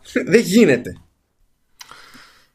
Λοιπόν, ε, εγώ θα τις βάλω 7 στα 10 της Ubisoft. Εντάξει, εγώ, εγώ θα βάλω 7, εγώ θα βάλω 6. Εσύ βάλε 6, κάνεις λάθος. Το 7 είναι το σωστό. Όλοι το ξέρουν. ναι. λοιπόν, πάρα εκτός, πολύ αν, ωραία. εκτός, αν, θε- εκτός αν θες να πεις εκτός αν θες να πεις ότι 7 η Ubi χωρίς Κιάνου 7 η Microsoft με Κιάνου και Breathtaking Μόνος σου έχεις δημιουργήσει αυτό το πρόβλημα στον εαυτό σου τη δεδομένη Λοιπόν, Μάνο, ο Κιάνου δεν συμπεριλαμβάνεται στο να ανεβάσει την, ε, τη Microsoft. Σε Α, δεν παρακαλώ. Ο Κιά- συμπεριλαμβάνεται. Ο, Κιά- Άλλα ο έλεγες Κιάνου είναι. Σε, δεν θυμάμαι. Ο Κιάνου είναι 10 στα 10. Δεν ο θυμάμαι. Κιάνου είναι 10 στα 10 για το Cyberpunk. Σε παρακαλώ τώρα. Η Ubisoft είναι πάρα πολύ καλή εταιρεία. Έβγαλε το εφταράκι της συγχαρητήρια. Αλλά όσο να είναι. Ε, ο Κιάνου είναι Κιάνου. Είναι πάνω και από τη Microsoft. Σε παρακαλώ τώρα. Μην τα μπερδεύουμε αυτά, ρε Σιμάνο. Μην τα Ναι, μπερδεύουμε. ναι, ναι, ναι, ναι, ναι, ναι, ναι. Συνέχισε, συνέχισε, συνέχισε. Θέλει- Τι τώρα, συνέχισε; τώρα θέλεις Nintendo. Nintendo και κλείνουμε. Πολύ Ε, δεν ωραία και είναι πολύ και καλά. άλλοι εκτός αν θες να πούμε για τη Devolver Digital μετά ξέρω εγώ. Ε, λοιπόν, Nintendo, πώς φάνηκε; Πάρα πολύ καλά. Λοιπόν, η Μια χαρά. Nintendo έκανε αυτό που κάνει εδώ και χρόνια. Λέει, παιδιά, κοιτάξτε να δείτε. Είναι μια έκθεση εκεί πέρα η 3. Εγώ αποφασίσω ότι θα σκάω στην E3 και θα σας δείχνω τι θα γίνει εκεί το φθινόπωρο μέχρι τις γιορτές εκεί χοντρικά. Άντε μπορεί να μας απασχολήσει να ασχοληθώ και με κάνα παιχνιδάκι που είναι για την επόμενη χρονιά. Αυτά. Gameplay, gameplay, gameplay, gameplay. Ένα, ένα σκετσάκι στην αρχή. Γεια σας, είμαι, δεν είσαι εσύ ο κανονικός ο Bowser, εγώ είμαι ο κανονικός ο Bowser. Φύγε, σήκω, φύγε Gameplay, από εδώ. gameplay, gameplay, gameplay. Συνέχισε. Ναι. Αυτό- Αυτό κομπλέ όλα. Λίγο. Ε, Κομπλέ tour. τε- λίγο, λίγο ποκεμονάκια. Γιατί εντάξει, κάναμε ένα direct, αλλά μην νομίζετε ότι ξεχαστήκαμε κιόλας. Και προχωράμε. Είμαστε οι μόνοι που έχουμε τίτλους προκοπής στο, μέσα στο καλοκαίρι. Μέσα τελείως, όχι απλά τέλη Αυγούστου. Μέσα τελείως. Έχουμε κάτι Fire Emblem, κάτι Animal Crossing, έχουμε το remake του Link's Awakening, το Sword and Shield. Καλά πάμε. Καλά Ναι, πάμε. ναι, ναι, Πώς ναι. τη βλέπεις την Βγάλαμε τέ- Nintendo? τέτοιο. Στην ουσία, αρχές Σεπτεμβρίου βγαίνει το Demon X Machina, 30 Αυγούστου βγαίνει Ναι. το Astral Chain. Ε, Ναι, ναι, ναι. δε- 14 Σεπτεμβρίου βγαίνει το Link's Awakening. Δεν καταλαβαίνω Ναι. ποιο είναι το ζήτημά σας. Ορίστε, εδώ. Ε, να, καλή εταιριούλα, καλή εταιριούλα, Ναι. βγάζει παιχνιδάκια. Βγάζει είναι ότι παιχνιδάκια. η Nintendo λέει: Εμένα μου είπαν στην E3 ότι ερχόμαστε για κάτι παιχνίδια. Ε, τι έφερα παιχνίδια, δεν ήξερα τι άλλο να κάνω. Και Αλλά έπρεπε μπράβο να, είχε σου. φέρει, έπρεπε να είχε φέρει και services όμω. Έπρεπε να είχε φέρει και services. Διότι καλά, όταν είσαι είναι- τόσο πίσω από τον ανταγωνισμό, Να σου πω- ε, που και που πρέπει να δείχνεις ότι κάτι προσπαθεί να κάνεις. Μαντώ, βλέπουμε κάποιες αλλαγές στη Ubisoft. Εάν φέρει και Nintendo Services, πά την Παναγία θα αυτοκτονήσω. Δεν, τόση αλλαγή δεν την αντέχω. δεν την αντέχω. Ανά μία E3. Ανά μία E3 οι αλλαγές. Σε παρακαλώ. Λοιπόν, να πούμε ότι το Legend of Zelda Link's Awakening δείχνει καταπληκτικό. Παρότι remake. Να το πω. Να το πω. Υπάρχουν εξαιρέσεις στο κανόνα. Να το πω ότι δείχνει καταπληκτικό. Δεν έχω πρόβλημα με το remake του Zelda γιατί είχαμε. Δεν έχεις Λίγο πρόβλημα με το μόλις- remake του Zelda- του Zelda; Όχι, θα σου πω, Μάνο, θα σου πω. Γιατί είχαμε πριν λίγο το Breath of the Wild, τα καλύτερα παιχνίδια όλων των εποχών. Ανακοινώθηκε Ναι. δεύτερο Zelda. Δεν με Ναι. νοιάζει αν κάνεις Link's Awakening ε, remake. Άμα μου ανακοινώσεις νέο Final Fantasy και μου κάνεις και remake τα υπόλοιπα, δεν με νοιάζει. Α, το τώρα, κάνεις. α, α, τώρα ε, αλλοιώθηκε η θεωρία για να ταιριάζει με, τη- με, το, με το συνέστημά σου. Ε, Δεν καταλαβαίνω τα θυμάμαι πραγματικά εγώ γιατί, αυτά, τα θυμάμαι. γιατί δεν με καταλαβαίνει σήμερα. Εγώ αυτό δεν καταλαβαίνω. δηλαδή, δεν καταλαβαίνω. Όσες φορές δηλαδή δεν καταλαβαίνω γιατί επικοινωνούμε σήμερα στο, στο podcast. Η Λοιπόν, κακιά η ώρα, η κακιά η ώρα. Λεωνίδα. Συμβαίνουν, Λεωνίδα, συμβαίνουν. λέω. Είδες τώρα, έχω σφυρίξει κι εγώ, Λεωνίδα. Το καταλαβαίνω αυτό. Πάντως και να πούμε την αλήθεια, ε, μου αρέσει η ιδέα της Nintendo να ασχοληθεί με αυτό το remake και να το, να το περάσει, ξέρεις. Παιδιά, ε, έχουμε ένα remake, βγάζουμε και ένα sequel του Zelda. το οποίο έκανε εντύπωση στον κόσμο γιατί προφανώς δεν έχει ακουστεί καμία φήμη, όχι γιατί είναι περίεργο ότι θα βγει sequel Ε, ναι, στο, ναι, στο ναι, μα, Zelda. μα είναι δυνατόν να μην βγει. Δηλαδή, και πρώτα το να βγάλεις direct sequel είναι πιο εύκολο και πιο οικονομικό από το να βγάλεις τελείως άλλο πράγμα. Οπότε, Α- απλά μου αρέσει πάρα πολύ, ρε παιδί μου, που ξέρεις, παιδιά, έχουμε και ένα Zelda sequel. Να δούμε το Link's Awakening το οποίο είναι super, ας πούμε. Και αρχίζει και πέσει και είναι, είναι φοβερό. Είναι, Καλά, Έπρεπε όμως γιατί δεν ανακοινώσανε κανένα άλλο τίτλο στην ουσία. Ήταν το μόνο. Από εκεί πέρα, το μόνο άλλο νέο που είχαν στην ουσία ήταν ε, πακέτο με το Animal Crossing πάει για 2020. Ε, ε, γεμάτη, πολύ ωραία on the point παρουσίαση, συγκεκριμένη τα directives. Δηλαδή, ε, δεν ξέρω τι παράπονο να έχουμε από, τη, από, από την Nintendo πραγματικά. Ε, καμία μεγάλη έκπληξη, έτσι.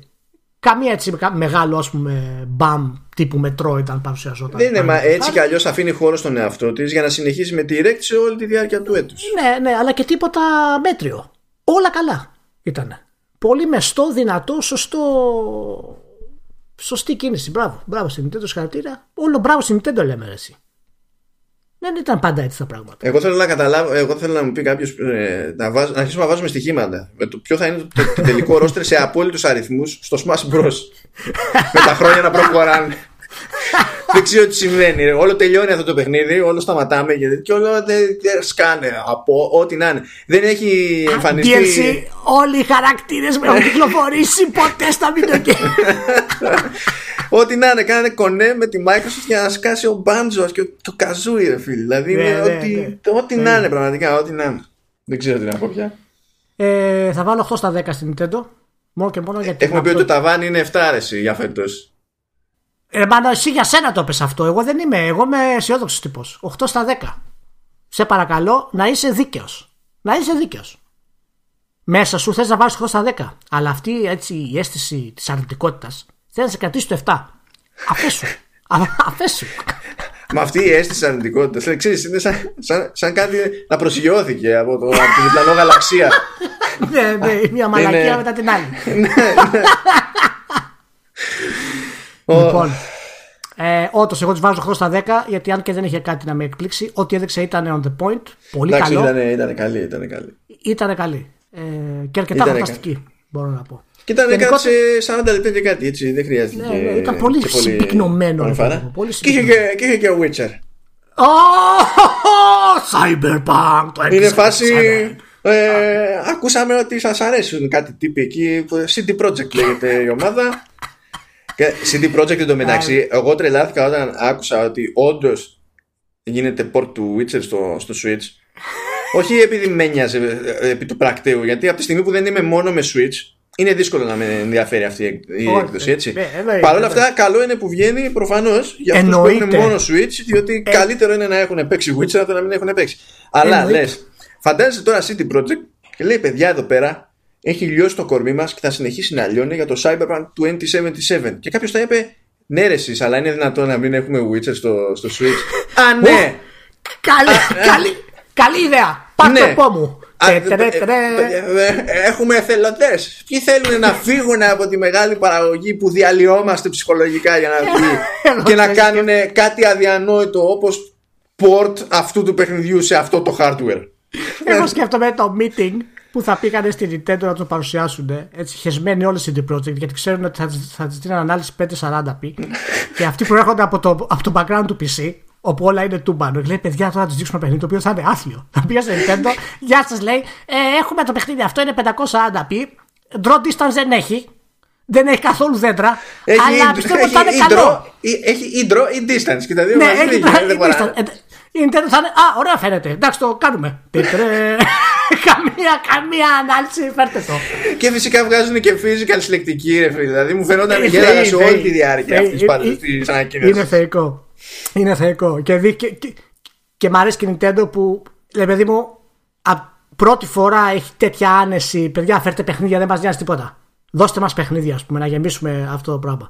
Και Εσύ μπράβο έχει, σε κα- όσους έχει έχουν- καταφέρει και έχει κάνει κονέ της προκοπής τώρα στα αλήθεια με ποιον, με την Bethesda. Με, την, με τα μυαλά που κουβαλάει η Ναι. Bethesda και πλέον όταν ανακοινώνει νέο τίτλο, ρε παιδί μου, ε, δεν, ε, είναι στη φάση που το ανακοινώνει και με τη μία για το Switch. Δηλαδή στο Doom Eternal, ας πούμε, δεν είπαν στη φάση θα περιμένουμε μετά ένα χρόνο για να κάνουμε port.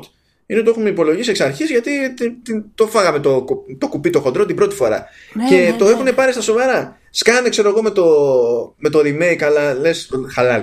Ε, τε- του Panzer Dragoon και λες δεν περίμενα καν αυτή. Δηλαδή, ναι, ήξερα ότι φτιάχνετε, ρε παιδί μου, αλλά οκ, και σου δίνει και πάρτο, βγαίνει φέτος, ξέρω εγώ.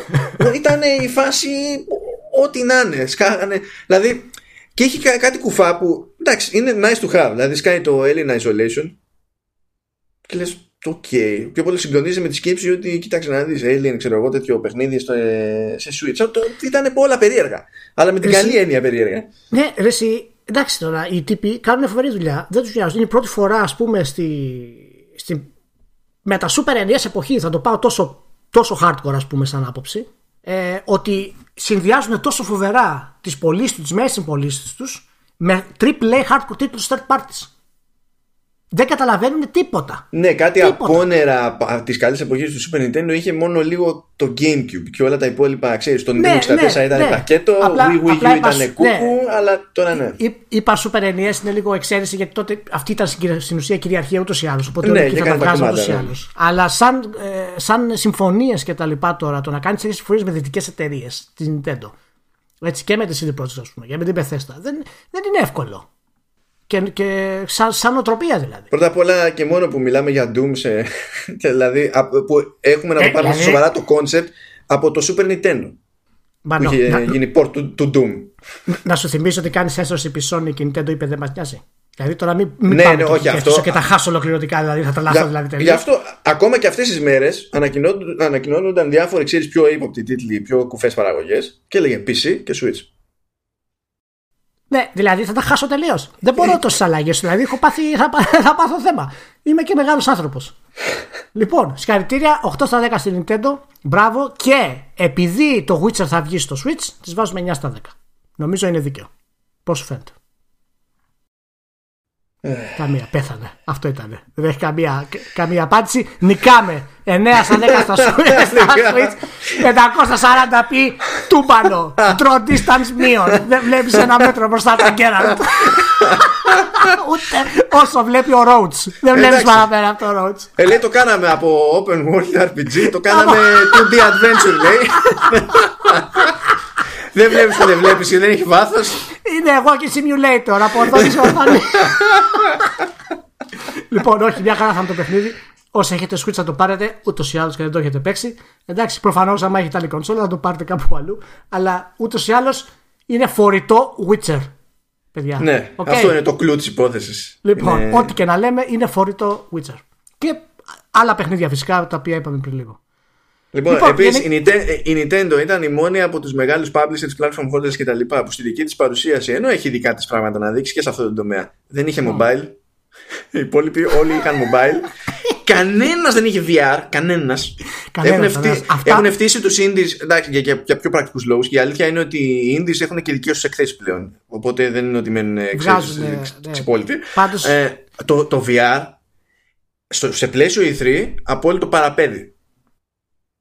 Ε, ναι, και να κλείσουμε, πιστεύω, με το Semio 3 και το PC Gaming Show. Πώς φαίνεται μάλλον αυτό; Πώς σου φαίνεται ότι το Semio 3 παρουσιαζόταν στο PC. Το έχεις φανταστεί αυτό ποτέ εσύ, σαν νεαρός, που έβαζες μέσα το Semio και έλεγες Θεέ μου, τι είναι αυτό που βλέπω. Όχι, και φαντάσου και σκέψω ότι έχω φο- τόσο φοβερή φαντασία που περιμένω ότι είναι θέμα χρόνου να ανακοινωθεί κατόπιν εορτής βέβαια, μετά από κάνα χρόνο ξέρω εγώ ή ό,τι να είναι και η έκδοση του, του Xbox, αναπόφευκτα. Ναι, ναι, είναι αναπόφευκτο. Ε, ναι, ο- οκ. Ε, και μόνο που έσκασε ε, και παρουσιάστηκε ως σημαντική στιγμή στο PC Gaming Show ε, τε- ότι γίνεται αναφορά στο, στο Shenmue 3 και έχουμε εδώ και το Yu Suzuki λες, τι, τι, τι ζούμε, τι σημαίνει γενικά, να, δεν- κλείσω, να κλείσω και να πω το Shenmue 3 φαίνεται σαν remake παιχνιδιού που κυκλοφόρησε πριν 15 χρόνια. είναι αλήθεια. Είναι, είναι, Όντως είναι κάπως έτσι. Αλλά έχει όλη αυτή την, ε, το μυστικισμό και τη, ας πούμε, το ρομαντισμό που έχει ο Γιου Σουζούκη ως ε, δημιουργός που είχε από παλιά και τώρα φαίνεται ότι ακόμα έχει κάποια κομμάτια. Να σου πω κάτι, αν έχει πάει και πίσω, έχει καταφέρει και έχει πάρει νέα χρηματοδότηση. Έκανε και τη συμφωνία με την Epic να είναι αποκλειστικό στο Epic Store. Οπότε έβγαλε λίγα ακόμα χρήματα παραπάνω από εκεί. Καλά έγινε και μανούρα εκεί πέρα γιατί έλεγε Deep Silver δεν δεχόμαστε να κυρώσει στο, στο Steam. ναι, ναι, εντάξει, το καταλαβαίνω. Αυτό είναι κάποιο θεματάκι. Γενικά, κάντε υπομονή. Έτσι, υπάρχει προβλήματα να καταφέρουμε να το βγάλουμε το Semio 3. Θα, είναι, θα κλείσει ένας πολύ σημαντικός κύκλος στη βιομηχανία. Επιτέλους, να ολοκληρωθούμε κι εμείς ως άνθρωποι γενικότερα. Σκέψου ότι πη- το, πη- δηλαδή περιμένουμε την ολοκλήρωση αυτής της ιστορίας ουσιαστικά, δηλαδή θα σου υπολογίσω την αρχική κυκλοφορία. Δεν θα σου υπολογίσω το πότε τα είδαμε, ξέρω εγώ, Ευρώπη και τέτοια. Ουσιαστικά η αγορά αναρωτιέται για το κλείσιμο αυτής της ιστορίας από το 1999. Έχουμε 20 Και αυτό- χρόνια αναμονής. Ναι. Και αυτό είναι το απόλυτο ηθικό δίδαγμα που θα μας το διδάξει ο Γιου Σουζούκη ότι ποτέ μην αφήνετε κάτι χωρίς να το τελειώσετε παιδιά. Για να κλείσουμε φιλοσοφικά, σοβαρά και με βάθος. Η EA να τα ακούει αυτά. Ναι, η EA μπορεί να τα ακούσει αυτά. Ευχαριστούμε που ήσασταν μαζί. Πάρα πολύ ωραία η 3. Ε, Όχι τόσο πολύ, αλλά τι- κάτι έκανε. Εντάξει. λοιπόν, θα τα ξαναπούμε την επόμενη εβδομάδα. Δεν έχω ιδέα για πώς θα συνεχίσει ακόμα το Vertical Slice, μια και έρχεται το καλοκαίρι. Δεν το έχουμε συζητήσει, αλλά θα το καταλάβουμε και αυτό, θα το βρούμε. Ε, Έχεις να πεις κάτι άλλο, Μάνο; You're breathtaking. Oh, Cyberpunk 2077! You're all breathtaking! Να είστε καλά. Γεια χαρά.